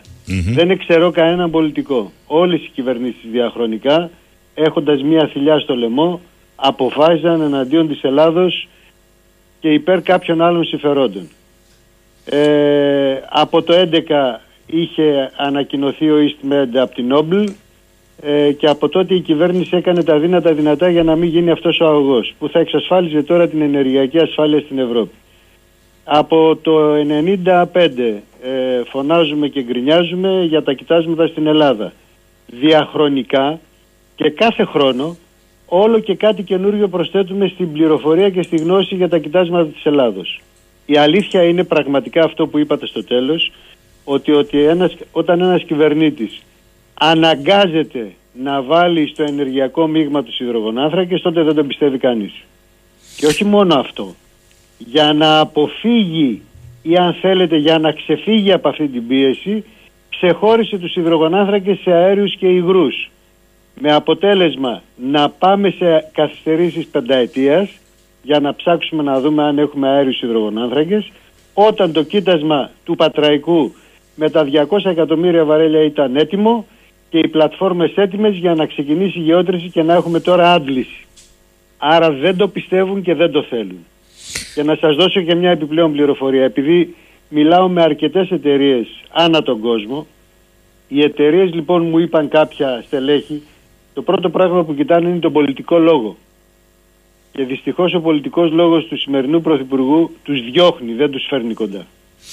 Κύριε Ζελίδη, ε, θα έρθω σε αυτό το πεδίο. Θέλω να σας ρωτήσω, γιατί επαναλαμβάνω, είστε από τους ανθρώπους που δεν είναι ε, όψιμος, καν πρώιμος, πολύ και από, το, και από τους πρώιμους πιο μπροστά. Θέλω να σας ρωτήσω ευθέως, αφού όλοι οι ειδικοί, εσείς που γνωρίζετε, λέτε ότι δεν επαρκούν και στην καλύτερη των περιπτώσεων οι ποσότητες του υγροποιημένου. Πρώτα-πρώτα δεν υπάρχουν τόσα καράβια για να καλύψουν τη ζήτηση του ευρωπαϊκού χώρου. Γιατί δεν το λέει το πολιτικό σύστημα και το δικό μας και το ευρωπαϊκό ανοιχτά ότι αυτή τη στιγμή υπάρχει σοβαρό ενεργειακό θέμα αλλά παίζουν όλη την τυφλόμυγα.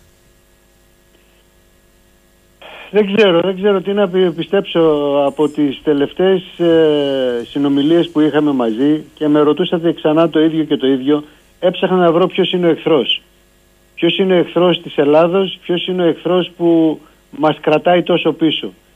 Πότε έλεγα τα ντόπια συμφέροντα, πότε έλεγα οι Αμερικάνοι, πότε έλεγα ο ένας, πότε έλεγα ο άλλος.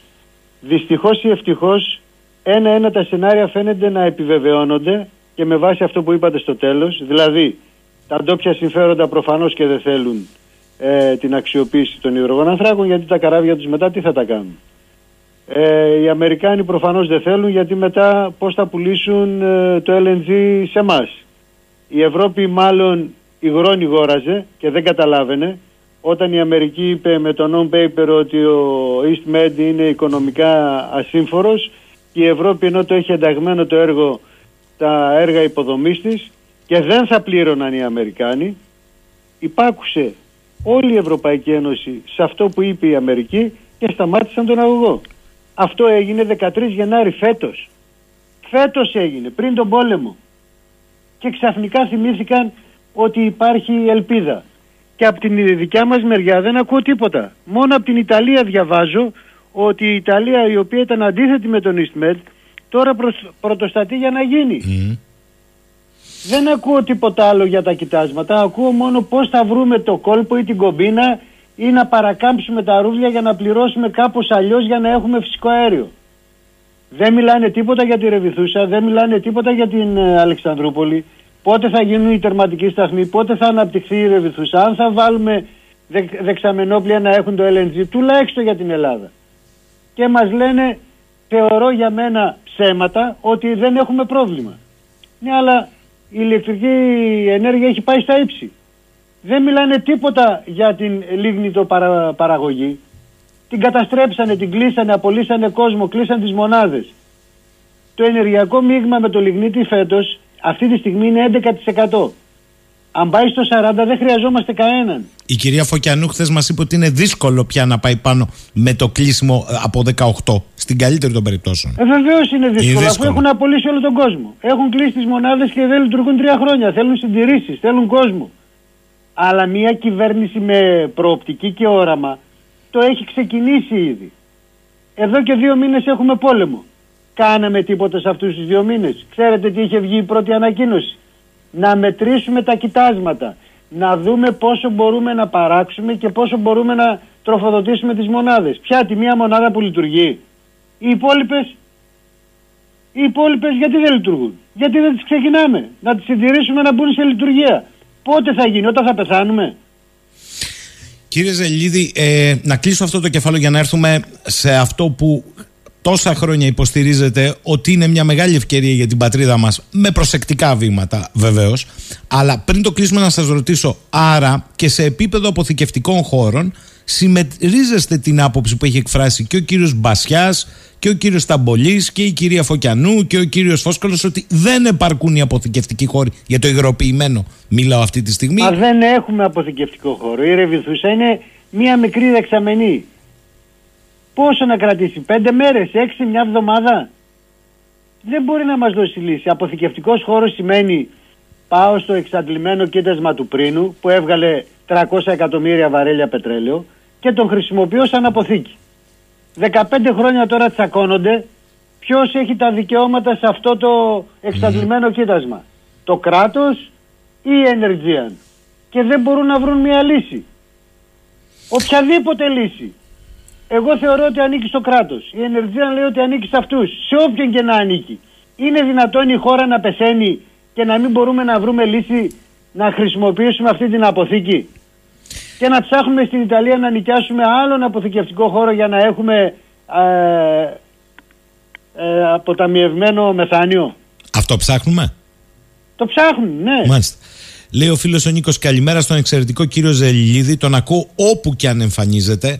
Θέλω να το ρωτήσω ευθέως. Δεν κερδίζουν και εγχώρια συμφέροντα από την εισαγωγή πανάκριβου φυσικού αερίου οι- τα οποία εμποδίζουν τις έρευνες και την αξιοποίηση στη χώρα μας; Και ένα από αυτά τα συμφέροντα δεν είχε υποσχεθεί εδώ και 10 χρόνια ότι θα φτιάχνε αποθηκευτικό χώρο μαμούθ και είναι ο ίδιος εισαγωγές δεν ξέρω ποιον εννοεί και προμηθευτής στην Ελλάδα φυσικού αερίου; Μα το είπα πριν από λίγο. Εσείς αναφέρατε ότι δεν φτάνουν τα καράβια που έχουμε και λέω εγώ να φυγούνται καινούρια. Αυτή θα είναι η δουλειά τους. Να φυγούν καινούρια καράβια για LNG για να το μεταφέρουν από τη μία μεριά στην άλλη. Αυτοί λοιπόν δεν μπορούν να μείνουν άνεργοι. Τι θα τα κάνουν τα καράβια τους. Αυτοί προφανώς δεν θέλουν ποτέ να βρεθούν κοιτάσματα στην Ελλάδα. Άρα λοιπόν αυτή συνέχεια θα βοηθάνε το σύστημα να μην αξιοποιεί τους υδρογονάνθρακες τους δικούς μας.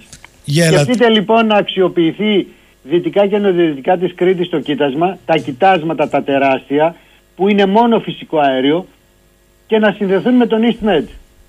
Θέλουμε μετά υγροποιημένο; Όχι προφανώς. Μάλιστα. Νομίζω απαντήσατε. Ελάτε λοιπόν τώρα στο δικό μας φυσικό πλούτο ορυκτό υποθαλάσσιο αέριο και όχι μόνο. Και έχει ανοίξει μια συζήτηση, την παρακολουθείτε και εσείς φαντάζομαι, όπου και πάλι για να τεθούν προσκόμματα λένε όλοι ότι εκτιμήσεις είναι αποδείξεις δεν υπάρχουν και θα χρειαστούμε στην καλύτερη περίπτωση μια δεκαετία, δεκαπενταετία και δεν ξέρουμε τότε αν θα είναι και η εποχή τους. Άντε να είναι της Υπήρου. Είναι έτσι η εικόνα ή έχετε άλλη εικόνα; Έτσι και χειρότερη. Να σας πω μόνο το εξής, ότι ο Biden προσπάθησε να αυξήσει την παραγωγή πετρελαίου στην Αμερική και οι εταιρείες οι οποίες οι περισσότερες είναι ιδιωτικές και οι μεγαλύτερες είναι χρηματιστηριακές αρνήθηκαν. Και ξέρετε γιατί αρνήθηκαν; Γιατί η τιμή του πετρελαίου ανεβοκατεβαίνει. Κάποιες από αυτές χρεοκόπησαν. Γιατί εκεί το πετρέλαιο δεν βγαίνει με φυσική ροή όπως περιμένουμε να βγει εδώ. Βγαίνει μέσα από διάφορες διαδικασίες εκρήξεων, χημικών κλπ. Είναι σχιστολιθικό. Εκεί λοιπόν το κόστος παραγωγής φτάνει περίπου στα 60 δολάρια το βαρέλι. Άρα λοιπόν όταν πριν τρία χρόνια είχε πέσει το πετρέλαιο στο μηδέν, καταλαβαίνετε ότι χρεοκόπησαν αρκετές εταιρείες. Αρνούνται λοιπόν να επενδύσουν σε νέες περιοχές για να κάνουν καινούριε έρευνες ή να αυξήσουν την παραγωγή και πιέζουν να, μείνουν, ε, να μείνει η παραγωγή στα πλαίσια αυτά για να έχει υψηλή τιμή. Εμείς όμως δεν μιλάμε για τέτοια κόστη. Εμείς μιλάμε για κόστος παραγωγής πολύ πολύ μικρό, γύρω στα 20 δολάρια το βαρέλι. Άρα όσο και να πέσει η τιμή του πετρελαίου, την Ελλάδα θα έχει μεγάλη αξία και θα προσφέρει πολλά στο, στην Ελλάδα μας. Πάμε λοιπόν παρακάτω, σε αυτό που είπατε για την Ήπειρο. Όταν έφυγε η προηγούμενη εταιρεία από την Αίγυπτο, από την Ήπειρο, από τα Γιάννενα, είχε μια εσωτερική έκθεση που έλεγε πιθανά κοιτάσματα εντοπισμένα περίπου ένα δισεκατομμύριο βαρέλια πετρέλαιο. Όταν βγήκε ο διαγωνισμός βγήκε για 60 εκατομμύρια. Όταν δίπλα μας στην Αλβανία έχουμε ένα μεγάλο κοίτασμα το Πάτος Μαρίτζα που είναι 5-3. Λίγο πιο κάτω η ΣΕΛ βρήκε 200 εκατομμύρια. Όταν θες να προσελκύσεις μεγάλες εταιρείες λοιπόν δεν βγάζεις ένα διαγωνισμό για 60 εκατομμύρια. Τους είχα πει τότε λοιπόν να σας κάνω μια γεωλογική έκθεση προσφορά στη χώρα μου που θα λέω γιατί πιστεύω ότι έχω τουλάχιστον δύο δις. Δεν το δέχτηκαν. Πάμε τώρα λοιπόν στις εξαγγελίες του Συγγνώμη, Πρωθυπουργού. τους είπατε να την κάνετε προσφορά στη χώρα. Δεν τη δέχτηκαν. Όχι, γιατί είχαν τους συμβούλους. Μα κανένας δεν θέλει να ακούσει. Γιατί από κάπου οδηγούνται και κάπου καθοδηγούνται. Έβγαλαν το διαγωνισμό για 60 εκατομμύρια βαρέλια πετρέλαιο. Δεν μπορεί να έρθει καμία εταιρεία για 60 εκατομμύρια. Δηλαδή το μισό πρίνο. Το μισό πρίνο. Ποιος θα Σωστά. έρθει; Προχωρήστε. Και πάμε λοιπόν στις εξαγγελίες. Τι είπε ο Πρωθυπουργός, θέλω μόνο φυσικό αέριο. Όταν έχεις έτοιμη λοιπόν την εξέδρα στον Πατραϊκό και είναι πιστοποιημένα τα κοιτάσματα για 200 εκατομμύρια βαρέλια και όχι μόνο και απαγορεύεις μέσω των ΕΛΠΕ, μέσω του Διευθύνοντα Σύμβουλο που εσύ διόρισες να προχωρήσεις σε αξιοποίηση και να επιστρέφει το μπλοκ πίσω και την ίδια μέρα ανακοινώνεις ότι τα Γιάννα μπορούν να προχωρήσουν. Που εμείς χρόνια τώρα λέμε ότι τα Γιάννα είναι αντίστοιχα με τον Πατραϊκό. Σαν γεωλογία και σαν δομή. Μισό λεπτό να το καταλάβουν οι ακροατές. Οι ακροατές σας να καταλάβουν λοιπόν ότι στα Γιάννα θα βρούμε πετρέλαιο Ναι. όπως τα βρίσκαμε και στον Πατραϊκό. Το οποίο είναι έτοιμο, λέτε, να το πω σχηματικά, με το κλειδί στο χέρι να λειτουργήσει η πλατφόρμα, αλλά stop. Η πλατφόρμα αυτή είχε ετοιμαστεί από τα ΕΛΠΕ να έρθει για να στηθεί Ναι. και δεν έβρισκαν λιμάνι για να αποθηκεύουν τα αναλώσιμά τους. Ο Μύτικας αρνήθηκε, ο Πατραϊκός αρνήθηκε, το Αίγιο αρνήθηκε.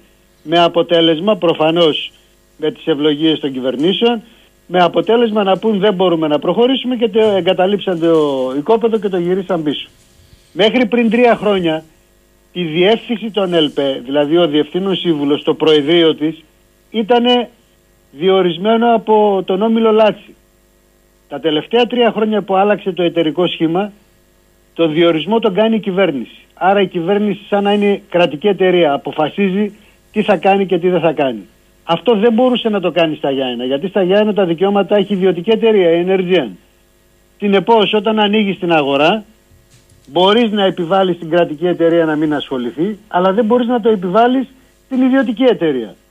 Και το ίδιο ερώτημα έμπαινε και στις συμβάσεις που είχε με την Total και με την ε, ExxonMobil. Όταν έχεις συμβάσεις λοιπόν που λένε ε, παραγωγή και εκμετάλλευση υδρογονανθράκων, δεν μπορείς ξαφνικά να τους πεις: Εγώ θέλω μόνο το αέριο. Και ποιο είσαι εσύ που αποφασίζεις. Έχω συμβάσεις που λέει: Εγώ θα ψάξω να βρω τα πάντα. Και θα βρεις και η Exxon Mobil πετρέλαιο και θα του έλεγε: Μην το βγάζεις αυτό, μείνε μόνο στο αέριο. Γι' αυτό σας λέω ότι δεν μας πιστεύει κανείς. Δεν θέλουμε να το βγάλουμε. Και προφανώς για να μην γίνει γεώτρηση στον Πατραϊκό σήμερα, είπαμε ότι πάμε στα Γιάννενα, που θέλει κανένα δύο χρόνια μέχρι να γίνει γεώτρηση. Άρα τι λέμε, άστο με την επόμενη κυβέρνηση. Πάω στο επόμενο κεφάλαιο. Αυτό όσον αφορά το πετρέλαιο. Το φυσικό αέριο και ποια είναι η αίσθηση, ποια είναι η εικόνα ε, που έχετε στον κόλπο της Κυπαρισίας, στην Κρήτη. Ποια είναι η εικόνα που έχετε. Κύριε Ζελίδη, δεν ρωτώ έναν τυχαίο άνθρωπο. Έχω είναι πει, μια λοιπόν, μυθολογία. έχω πει, λοιπόν, ε, επειδή Ναι, ναι. για να καταλάβει ο κόσμος πρέπει να κάνω μια πιο λεπτομερή ανάλυση για να μην ε, Βεβαίως. μπερδεύεται. Για να παραχθεί ένας υδρογονάνθρακας το αποτέλεσμα εξαρτάται από τη μητρική ύλη, δηλαδή από το υλικό που θα το δώσει. Εμείς λοιπόν αναλύοντας αυτή τη μητρική ύλη μπορούμε να εκτιμήσουμε αν το παραγόμενο προϊόν είναι πετρέλαιο, αν είναι αέριο, αν είναι μείγμα και των δύο ή αν, αν, αν, αν όλα αυτά. Το δεύτερο που μπαίνει στην εξίσωση είναι πόσο βαθιά έχει θαυτεί αυτή η οργανική ύλη για να οριμάσει και να μου δώσει τον υδρογονάνθρακα. Συνεπώς μελετώντας αυτές τις παραμέτρους έχουμε τρία πιθανά σενάρια. Υπάρχει οργανική ύλη που δεν θαύτηκε πολύ βαθιά και μπορεί να μου δώσει μόνο βιοαέριο, αν θαυτεί δηλαδή η μητρική ύλη μέχρι τα 2,5-3 χιλιόμετρα, δεν μπορεί να περάσει στο παράθυρο του πετρελαίου για να δώσει ό,τι μπορεί να δώσει. Τέτοιες περιοχές λοιπόν έχω στην Πρέβεζα. Έχω δηλαδή περιοχές οι οποίες μπορούν να δώσουν βιοαέριο και σε σημαντικές ποσότητες. Άμα δείτε τον πυθμένα της θάλασσας στην Πρέβεζα βράζει. Φεύγει μεθάνιο και αν δείτε πώς είναι ο πυθμένας είναι σαν δαντέλα. Γιατί ξεπηδάνε από παντού και ανακατεύουν τον πυθμένα της θάλασσας. Το δεύτερο προϊόν που περιμένω είναι να έχω πετρέλαιο ή αέριο ανάλογα με την οργανική ύλη, αλλά αν θαυτούν πολύ ή αν θερμανθούν πολύ, μπορεί το πετρέλαιο να καταστραφεί και να δώσει αέριο. Τέτοια περίπτωση έχω στην Κρήτη. Η εκτίμησή μας λοιπόν είναι ότι τα κοιτάσματα που περιμένω στην Κρήτη, λόγω των διαδικασιών που σμπρώχνεται η ευρωπαϊκή πλάκα πάνω από την αφρικάνικη, μεταφέρθηκαν πολλά μπλοκ, πιέστηκαν πάρα πολύ και ζεστάθηκαν πάρα πολύ. Φτάσαν μέχρι και σε θερμοκρασίες 300 βαθμών Κελσίου. Όταν το παράθυρο του πετρελαίου είναι από 90 βαθμούς μέχρι 150. Άρα σε αυτές τις περιοχές, ακόμα και αν είχε παραχθεί πετρέλαιο, η θέρμανση το έχει καταστρέψει και το έχει με- ε, μετατρέψει σε αέριο. Άρα η εκτίμησή μας είναι ότι οι περιοχές της Κρήτης θα μας δώσουν μόνο αέριο, γιατί έχουν υπερθερμανθεί.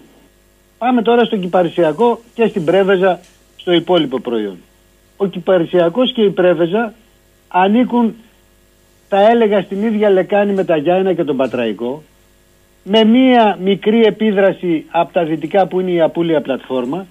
Εκεί περιμένω και πετρέλαιο και αέριο.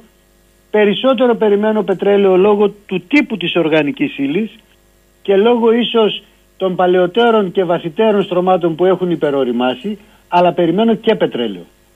Άρα η εκτίμηση που έλεγα ότι περιμένω στον Κυπαρισιακό ένα κοίτασμα ισοδύναμο με 10 τρισεκατομμύρια κυβικά μέτρα μεθανίου ακόμα ισχύει.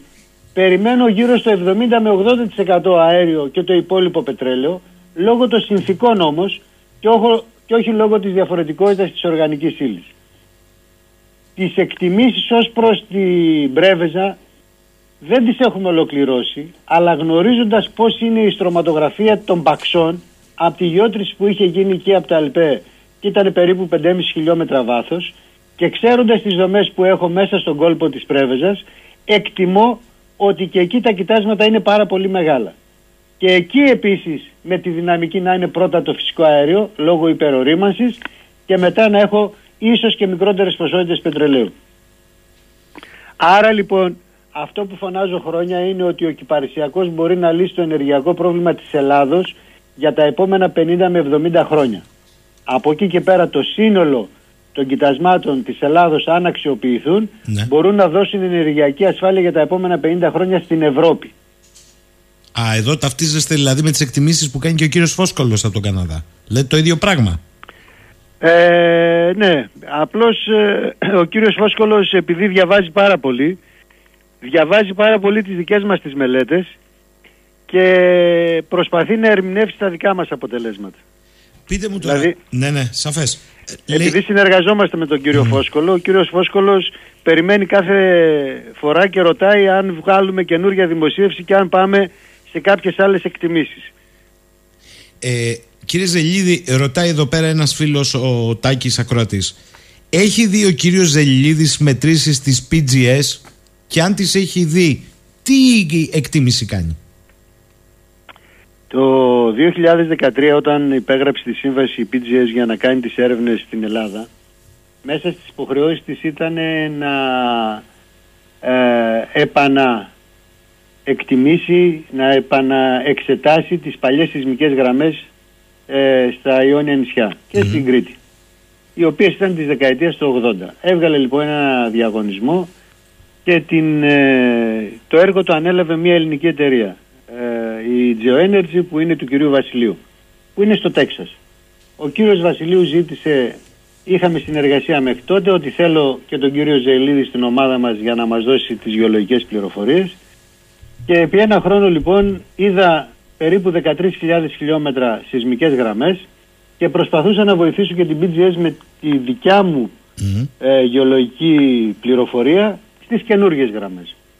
Άρα λοιπόν έχω δει όλες τις παλιές, τις έχουμε παναξιολογήσει, τις έχουμε ε, πανεξετάσει και έχουμε καταλήξει σε κάποια συμπεράσματα.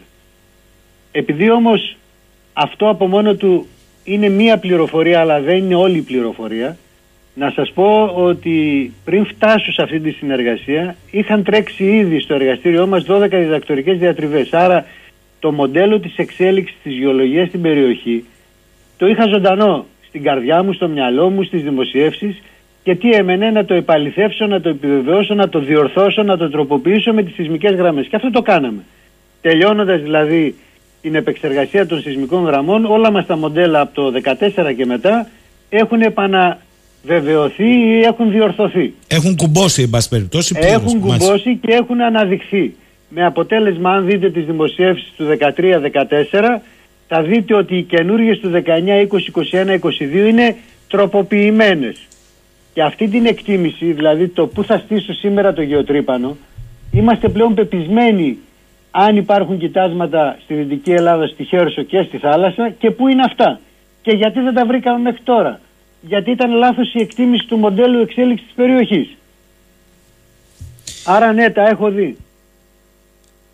Θεωρείτε, ε, ρωτάει εδώ ο κόσμος ε, ε, πάρα πολύ, ότι καλημέρα λέει, θα σου διαβάσω επιλέξει σε εσάς και στον εκλεκτό καλεσμένο σας. Έχω μία απορία που πάντοτε την είχα και το ρωτώ καλε, καλοπροαίρετα. Τι κίνδυνος υπάρχει στη γη με την εξόριξη όλων αυτών των προϊόντων πετρελαϊκών και μη για σύρρυκνωσή της, λέει από τη Γλασκόβη φίλος και άλλος φίλος ο Θανάσης. Μήπως επειδή οι εταιρείες πετρελαίου έχουν δείξει σημάδια κακομεταχείριση του περιβάλλοντος, θα ήταν καλύτερα να μείνουμε στο αέριο, κύριε Ζελίδη; Απάντηση. Ε, τέτοιες φωνές ακουγόντουσαν και στο παρελθόν. Και ήταν λάθος η η πληροφόρηση που είχε ο κόσμος ή αν θέλετε αυτές οι οικολογικές οργανώσεις οδηγώντας σε παραπληροφόρηση τρόμαζαν τον κόσμο. Τι θέλω να πω λοιπόν. Είπα προηγουμένως στο ξεκίνημα ότι η Αμερική το πετρέλαιο και το φυσικό αέριο το βγάζει από σχιστοποιημένα ε, Φράκινγκ, φράκινγκ κάνει. Μάλιστα. μη, μη, μη συμβατικά κοιτάσματα. Τι σημαίνει αυτό; Σημαίνει ότι η οργανική ύλη που υπάρχει μέσα στα ειζήματα έχει οριμάσει, έχει δώσει το πετρέλαιο ή το αέριο, αλλά δεν μπορεί να βγει. Μένει εγκλωβισμένο μέσα στο ίζημα. Και τι κάνουν οι εταιρείες; Κάνουν γεωτρήσεις, στέλνουν δυναμητάκια, κάνουν μικροεκρήξεις, την προσπάθειά τους να απελευθερώσουν το πετρέλαιο ή το αέριο εκεί μέσα. Έτσι λοιπόν, μέσα από αυτή τη διαδικασία, όταν υπάρχει μια ισορροπία στο ίζημα μεταξύ αερίου, πετρελαίου και κόκκον άμμου, όταν το αφαιρέσεις τότε ναι αυτό συμπυκνώνεται. Εδώ όμως μιλάμε για άλλες περιοχές. Εδώ μιλάμε ότι το πετρέλαιο πήγε και γέμισε και να στον ασβεστόλιθο, δηλαδή σε πετρώματα που είναι σκληρά, τα οποία και να το βγάλεις και να το βάλεις δεν επηρεάζεται ούτε η αντοχή τους ούτε η συμπεριφορά τους. Άρα μιλάμε για άλλο γεωλογικό πεδίο στην ε, πατρίδα. Για άλλο γεωλογικό πεδίο. Μάλιστα. Είχαν ακουστεί επίσης ότι μπορεί η, εξάντλη, η άντληση των κοιτασμάτων να προκαλέσει σεισμούς. Η απάντηση λοιπόν ήταν η εξής. Έχω διαφυγές όταν έχω ρήγμα. Καμία εταιρεία δεν θα πάει στη διαφυγή.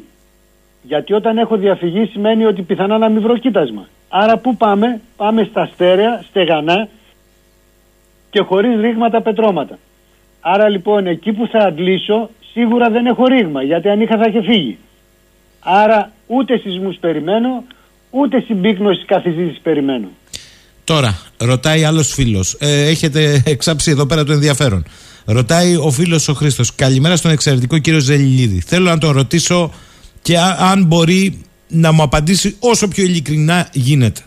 Είναι δυνατόν το πολιτικό και οικονομικό σύστημα της χώρας να μην γνωρίζει, δεν θα πω λέει για το πετρέλαιο, τουλάχιστον για το φυσικό αέριο, τη δυνατότητα να καλυφθεί η πατρίδα μας και ενδεχομένως η Ευρώπη.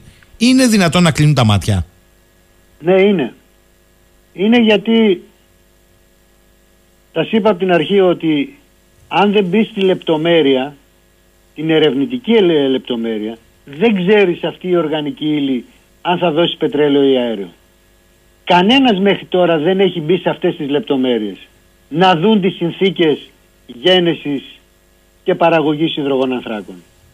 Δυστυχώς ή ευτυχώς είμαστε το μόνο εργαστήριο που ασχολείται τόσο δυναμικά με αυτούς τους τομείς ψάχνοντας να δούμε λεπτομέρειες. Σας είπα 12 διδακτορικές διατριβές και τρέχουν άλλες δύο.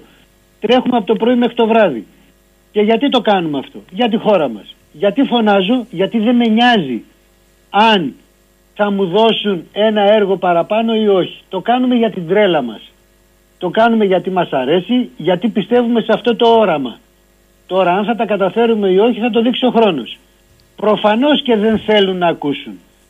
Διαχρονικά 40 χρόνια τώρα στέλνω επιστολές ζητώντας, ζητώντας να μ' ακούσουν και το ερώτημα είναι τι θέλεις, τίποτα δεν θέλω. Έχουμε συμβούλους. Μα άκουσε και κάποια άλλη πρόταση. Ο σύμβουλός σου είναι 60 χρονών στην ηλικία μου, αλλά έχει να βγει στην Ήπεθρο να δουλέψει 30 χρόνια. Άκουσε και κάποιον που είναι ενεργός. Εδώ μας έδωσαν τη δυνατότητα να στήσουμε, να ιδρύσουμε ένα Ινστιτούτο Ιδρογοναχράκων στο Πανεπιστήμιο της Πάτρας, ερευνητικό, και δεν θέλουν να τα ακούσουν, δεν το υποστηρίζουν. Κύριε Ζελίδη. Δυο, δυόμιση χρόνια το δουλεύω σαν διευθυντής σε αυτό το Ινστιτούτο ναι. και κανένας δεν ήθελε να με ακούσει.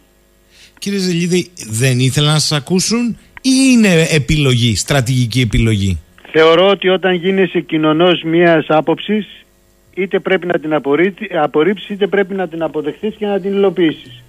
Προφανώς και δεν θέλουν να ακούσουν τα επιχειρήματα για να μην γίνουν κοινωνοί της πληροφορίας. Μέχρι τώρα ζούμε λοιπόν και τι έκανε ο Πρωθυπουργός, είπε πήγα στην ΕΔΕΗ, μετέφερε όλες τις υποχρεώσεις και τις ευθύνες στην ΕΔΕΗ και είπε εγώ έδωσα εντολή να προχωρήσουμε και η ΕΔΕΗ ψάχνει να βρει partners. Και όταν πάει λοιπόν να βρει κάποιον συνεργάτη, σας λέω εγώ από την ExxonMobil και από την Total, δεν μας πιστεύουν. Και φύγανε. Ενώ λοιπόν ο Πρωθυπουργός ανοίγει τα χαρτιά και λέει πάμε, αλλά τα ψηλά γράμματα κρύβουν το μυστικό, δεν μας εμπιστεύονται και φεύγουν. Δεν θέλω μόνο αέριο. Ό,τι βρω θα το πάρω. Λέει εδώ άλλος φίλος, μήπως η πολιτική κύριε Ζελίδη της PGS είναι να μπαίνει συνέτερο στα κοιτάσματα που βρίσκει, βλέπε λέει η Βραζιλία, αντί να παίρνει αμοιβή όπως στην περίπτωσή μας. Και λέει κάτι αυτό; Όχι. Είναι λάθος η εκτίμηση. Και αυτό το ότι προσπαθεί σήμερα η ΕΔΕΗ να βρει ένα παράθυρο μαζί με την PGS να τους κάνει partner για την Κρήτη είναι προς τιμή τους το ότι θέλουν να μπουν. Επιχειρηματίες είναι. Αυτοί θέλουν να πληρώνονται από τις εταιρείες για τις σεισμικές έρευνες που κάνουν. Δυστυχώς στην Ελλάδα χάσανε. Δεν τα αγοράσανε πολύ τα σεισμικά που έκανε η PGS. Στην, Κρήτη, στην Κύπρο, να σας θυμίσω, Ναι. με το που τελείωσαν 100 εταιρείες τα αγόρασαν. Την Ελλάδα 5, 7, 8. Γιατί είχαμε Είχα- την εικόνα ότι δεν πιστεύουμε εμείς αυτή την ιστορία. Ε, βέβαια. Μάλιστα. Με αποτέλεσμα αυτοί μπήκαν μέσα. Τώρα λοιπόν, αν πράγματι πιστεύουμε στα κοιτάσματα και αν πράγματι η ΕΔΕΗ καταφέρει να τους πείσει να το κάνουν συνεταιρικά, δηλαδή να εκτελέσουν τις σεισμικές έρευνες συνεταιρικά, τότε ευελπιστούν ότι θα πάρουν περισσότερα λεφτά από αυτό που θα πάρει το οικόπεδο. Αν λια- δηλαδή τα 2D, τα δυσδιάστατα στοιχίζουν α, τα τρισδιάστατα σι- ε, στοιχίζουν 10α. Άρα το κόστος για να πας την οριοθέτηση του κοιτάσματος και να δεις τι έχεις είναι δεκαπλάσιο. Ε, λέει εδώ φίλος ο Κώστας Λίστε μου λέει την απορία κύριε Ζελιλίδη Η Αμερική ζήτησε και η Ευρώπη είπε ναι Μετά τον πόλεμο στην Ουκρανία Για απεξάρτηση από το ρωσικό φυσικό αέριο Αναρωτιέμαι λοιπόν Αφού η κάλυψη σε LNG Δεν φτάνει από τις Ηνωμένες Πολιτείες Για όλη την Ευρώπη Έχουμε και το Κατάρ. Μάλιστα. Και από το Κατάρ, θα σας πω εγώ. Εγώ το λέω, όχι ο ακροατής.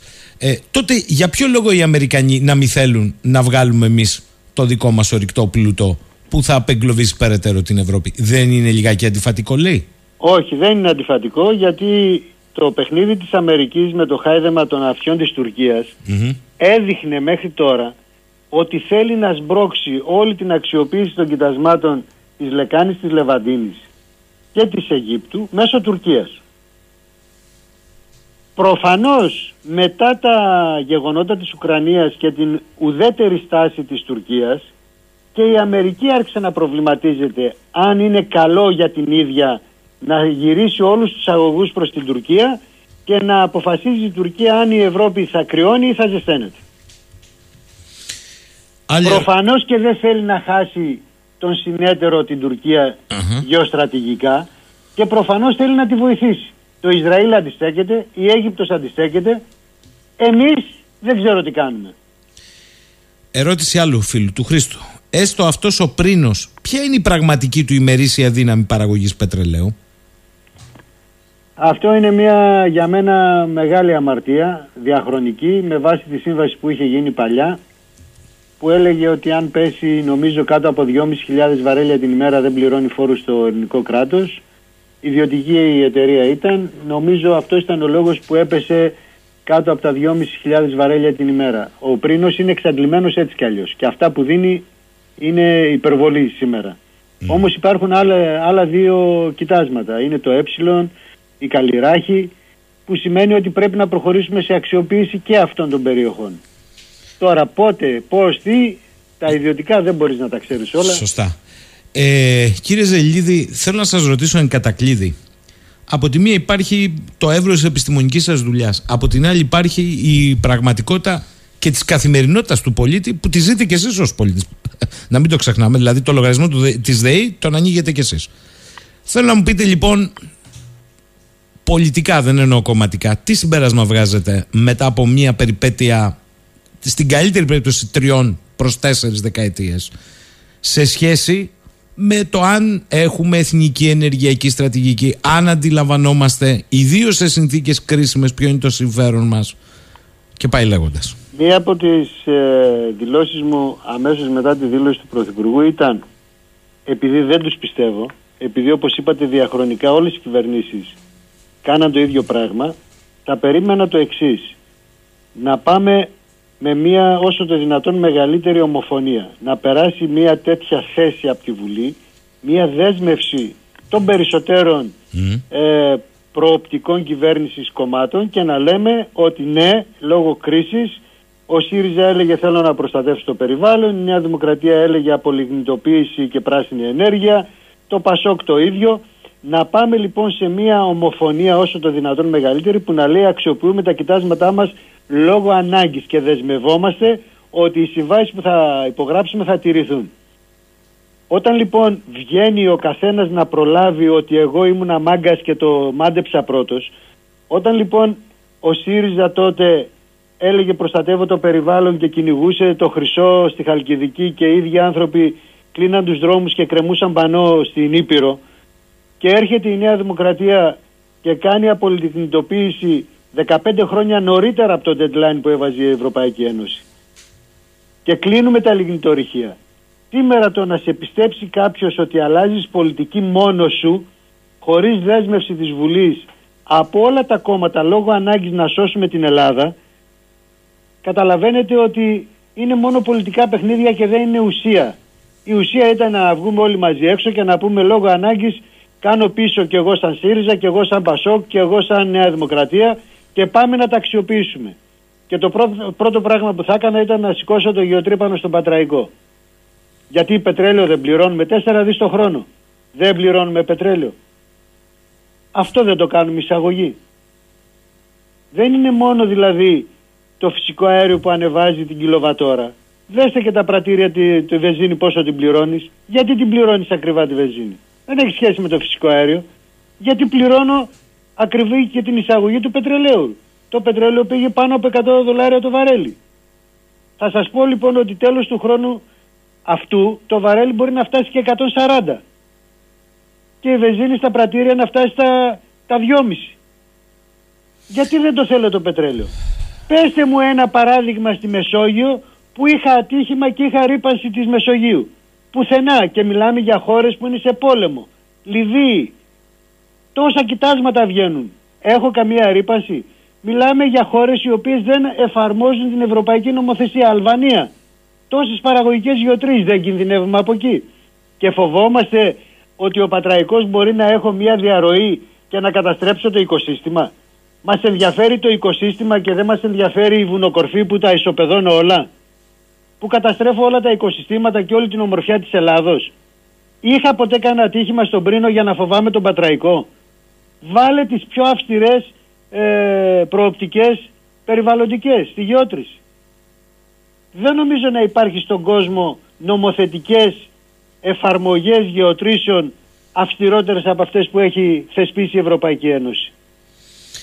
Λέει εδώ ο Νίκος από το Λονδίνο, καλημέρα λέει και στους δύο. Αν κατάλαβα καλά, σήμερα από τον κύριο Ζελίδη και χθες από την κυρία Φωκιανού, εάν δεν λυθεί το εσωτερικό θέμα, με εισαγωγικά το έχει βάλει, προκοπή η Ελλάδα δεν πρόκειται να δει. Ποιος θα το κάνει όμως, η πολιτική μας, πολύ αμφιβάλλω λέει. Ξέρετε τι με ενοχλεί.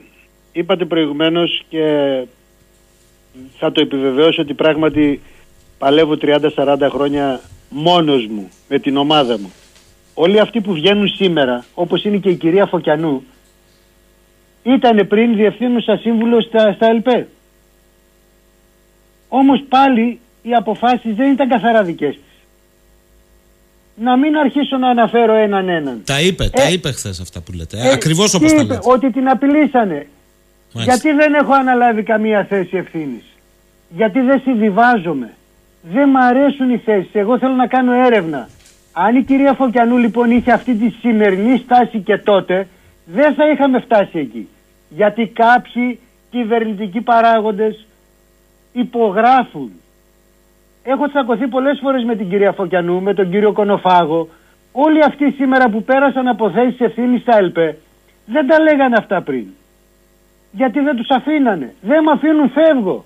Παρετούμε από αυτή τη θέση.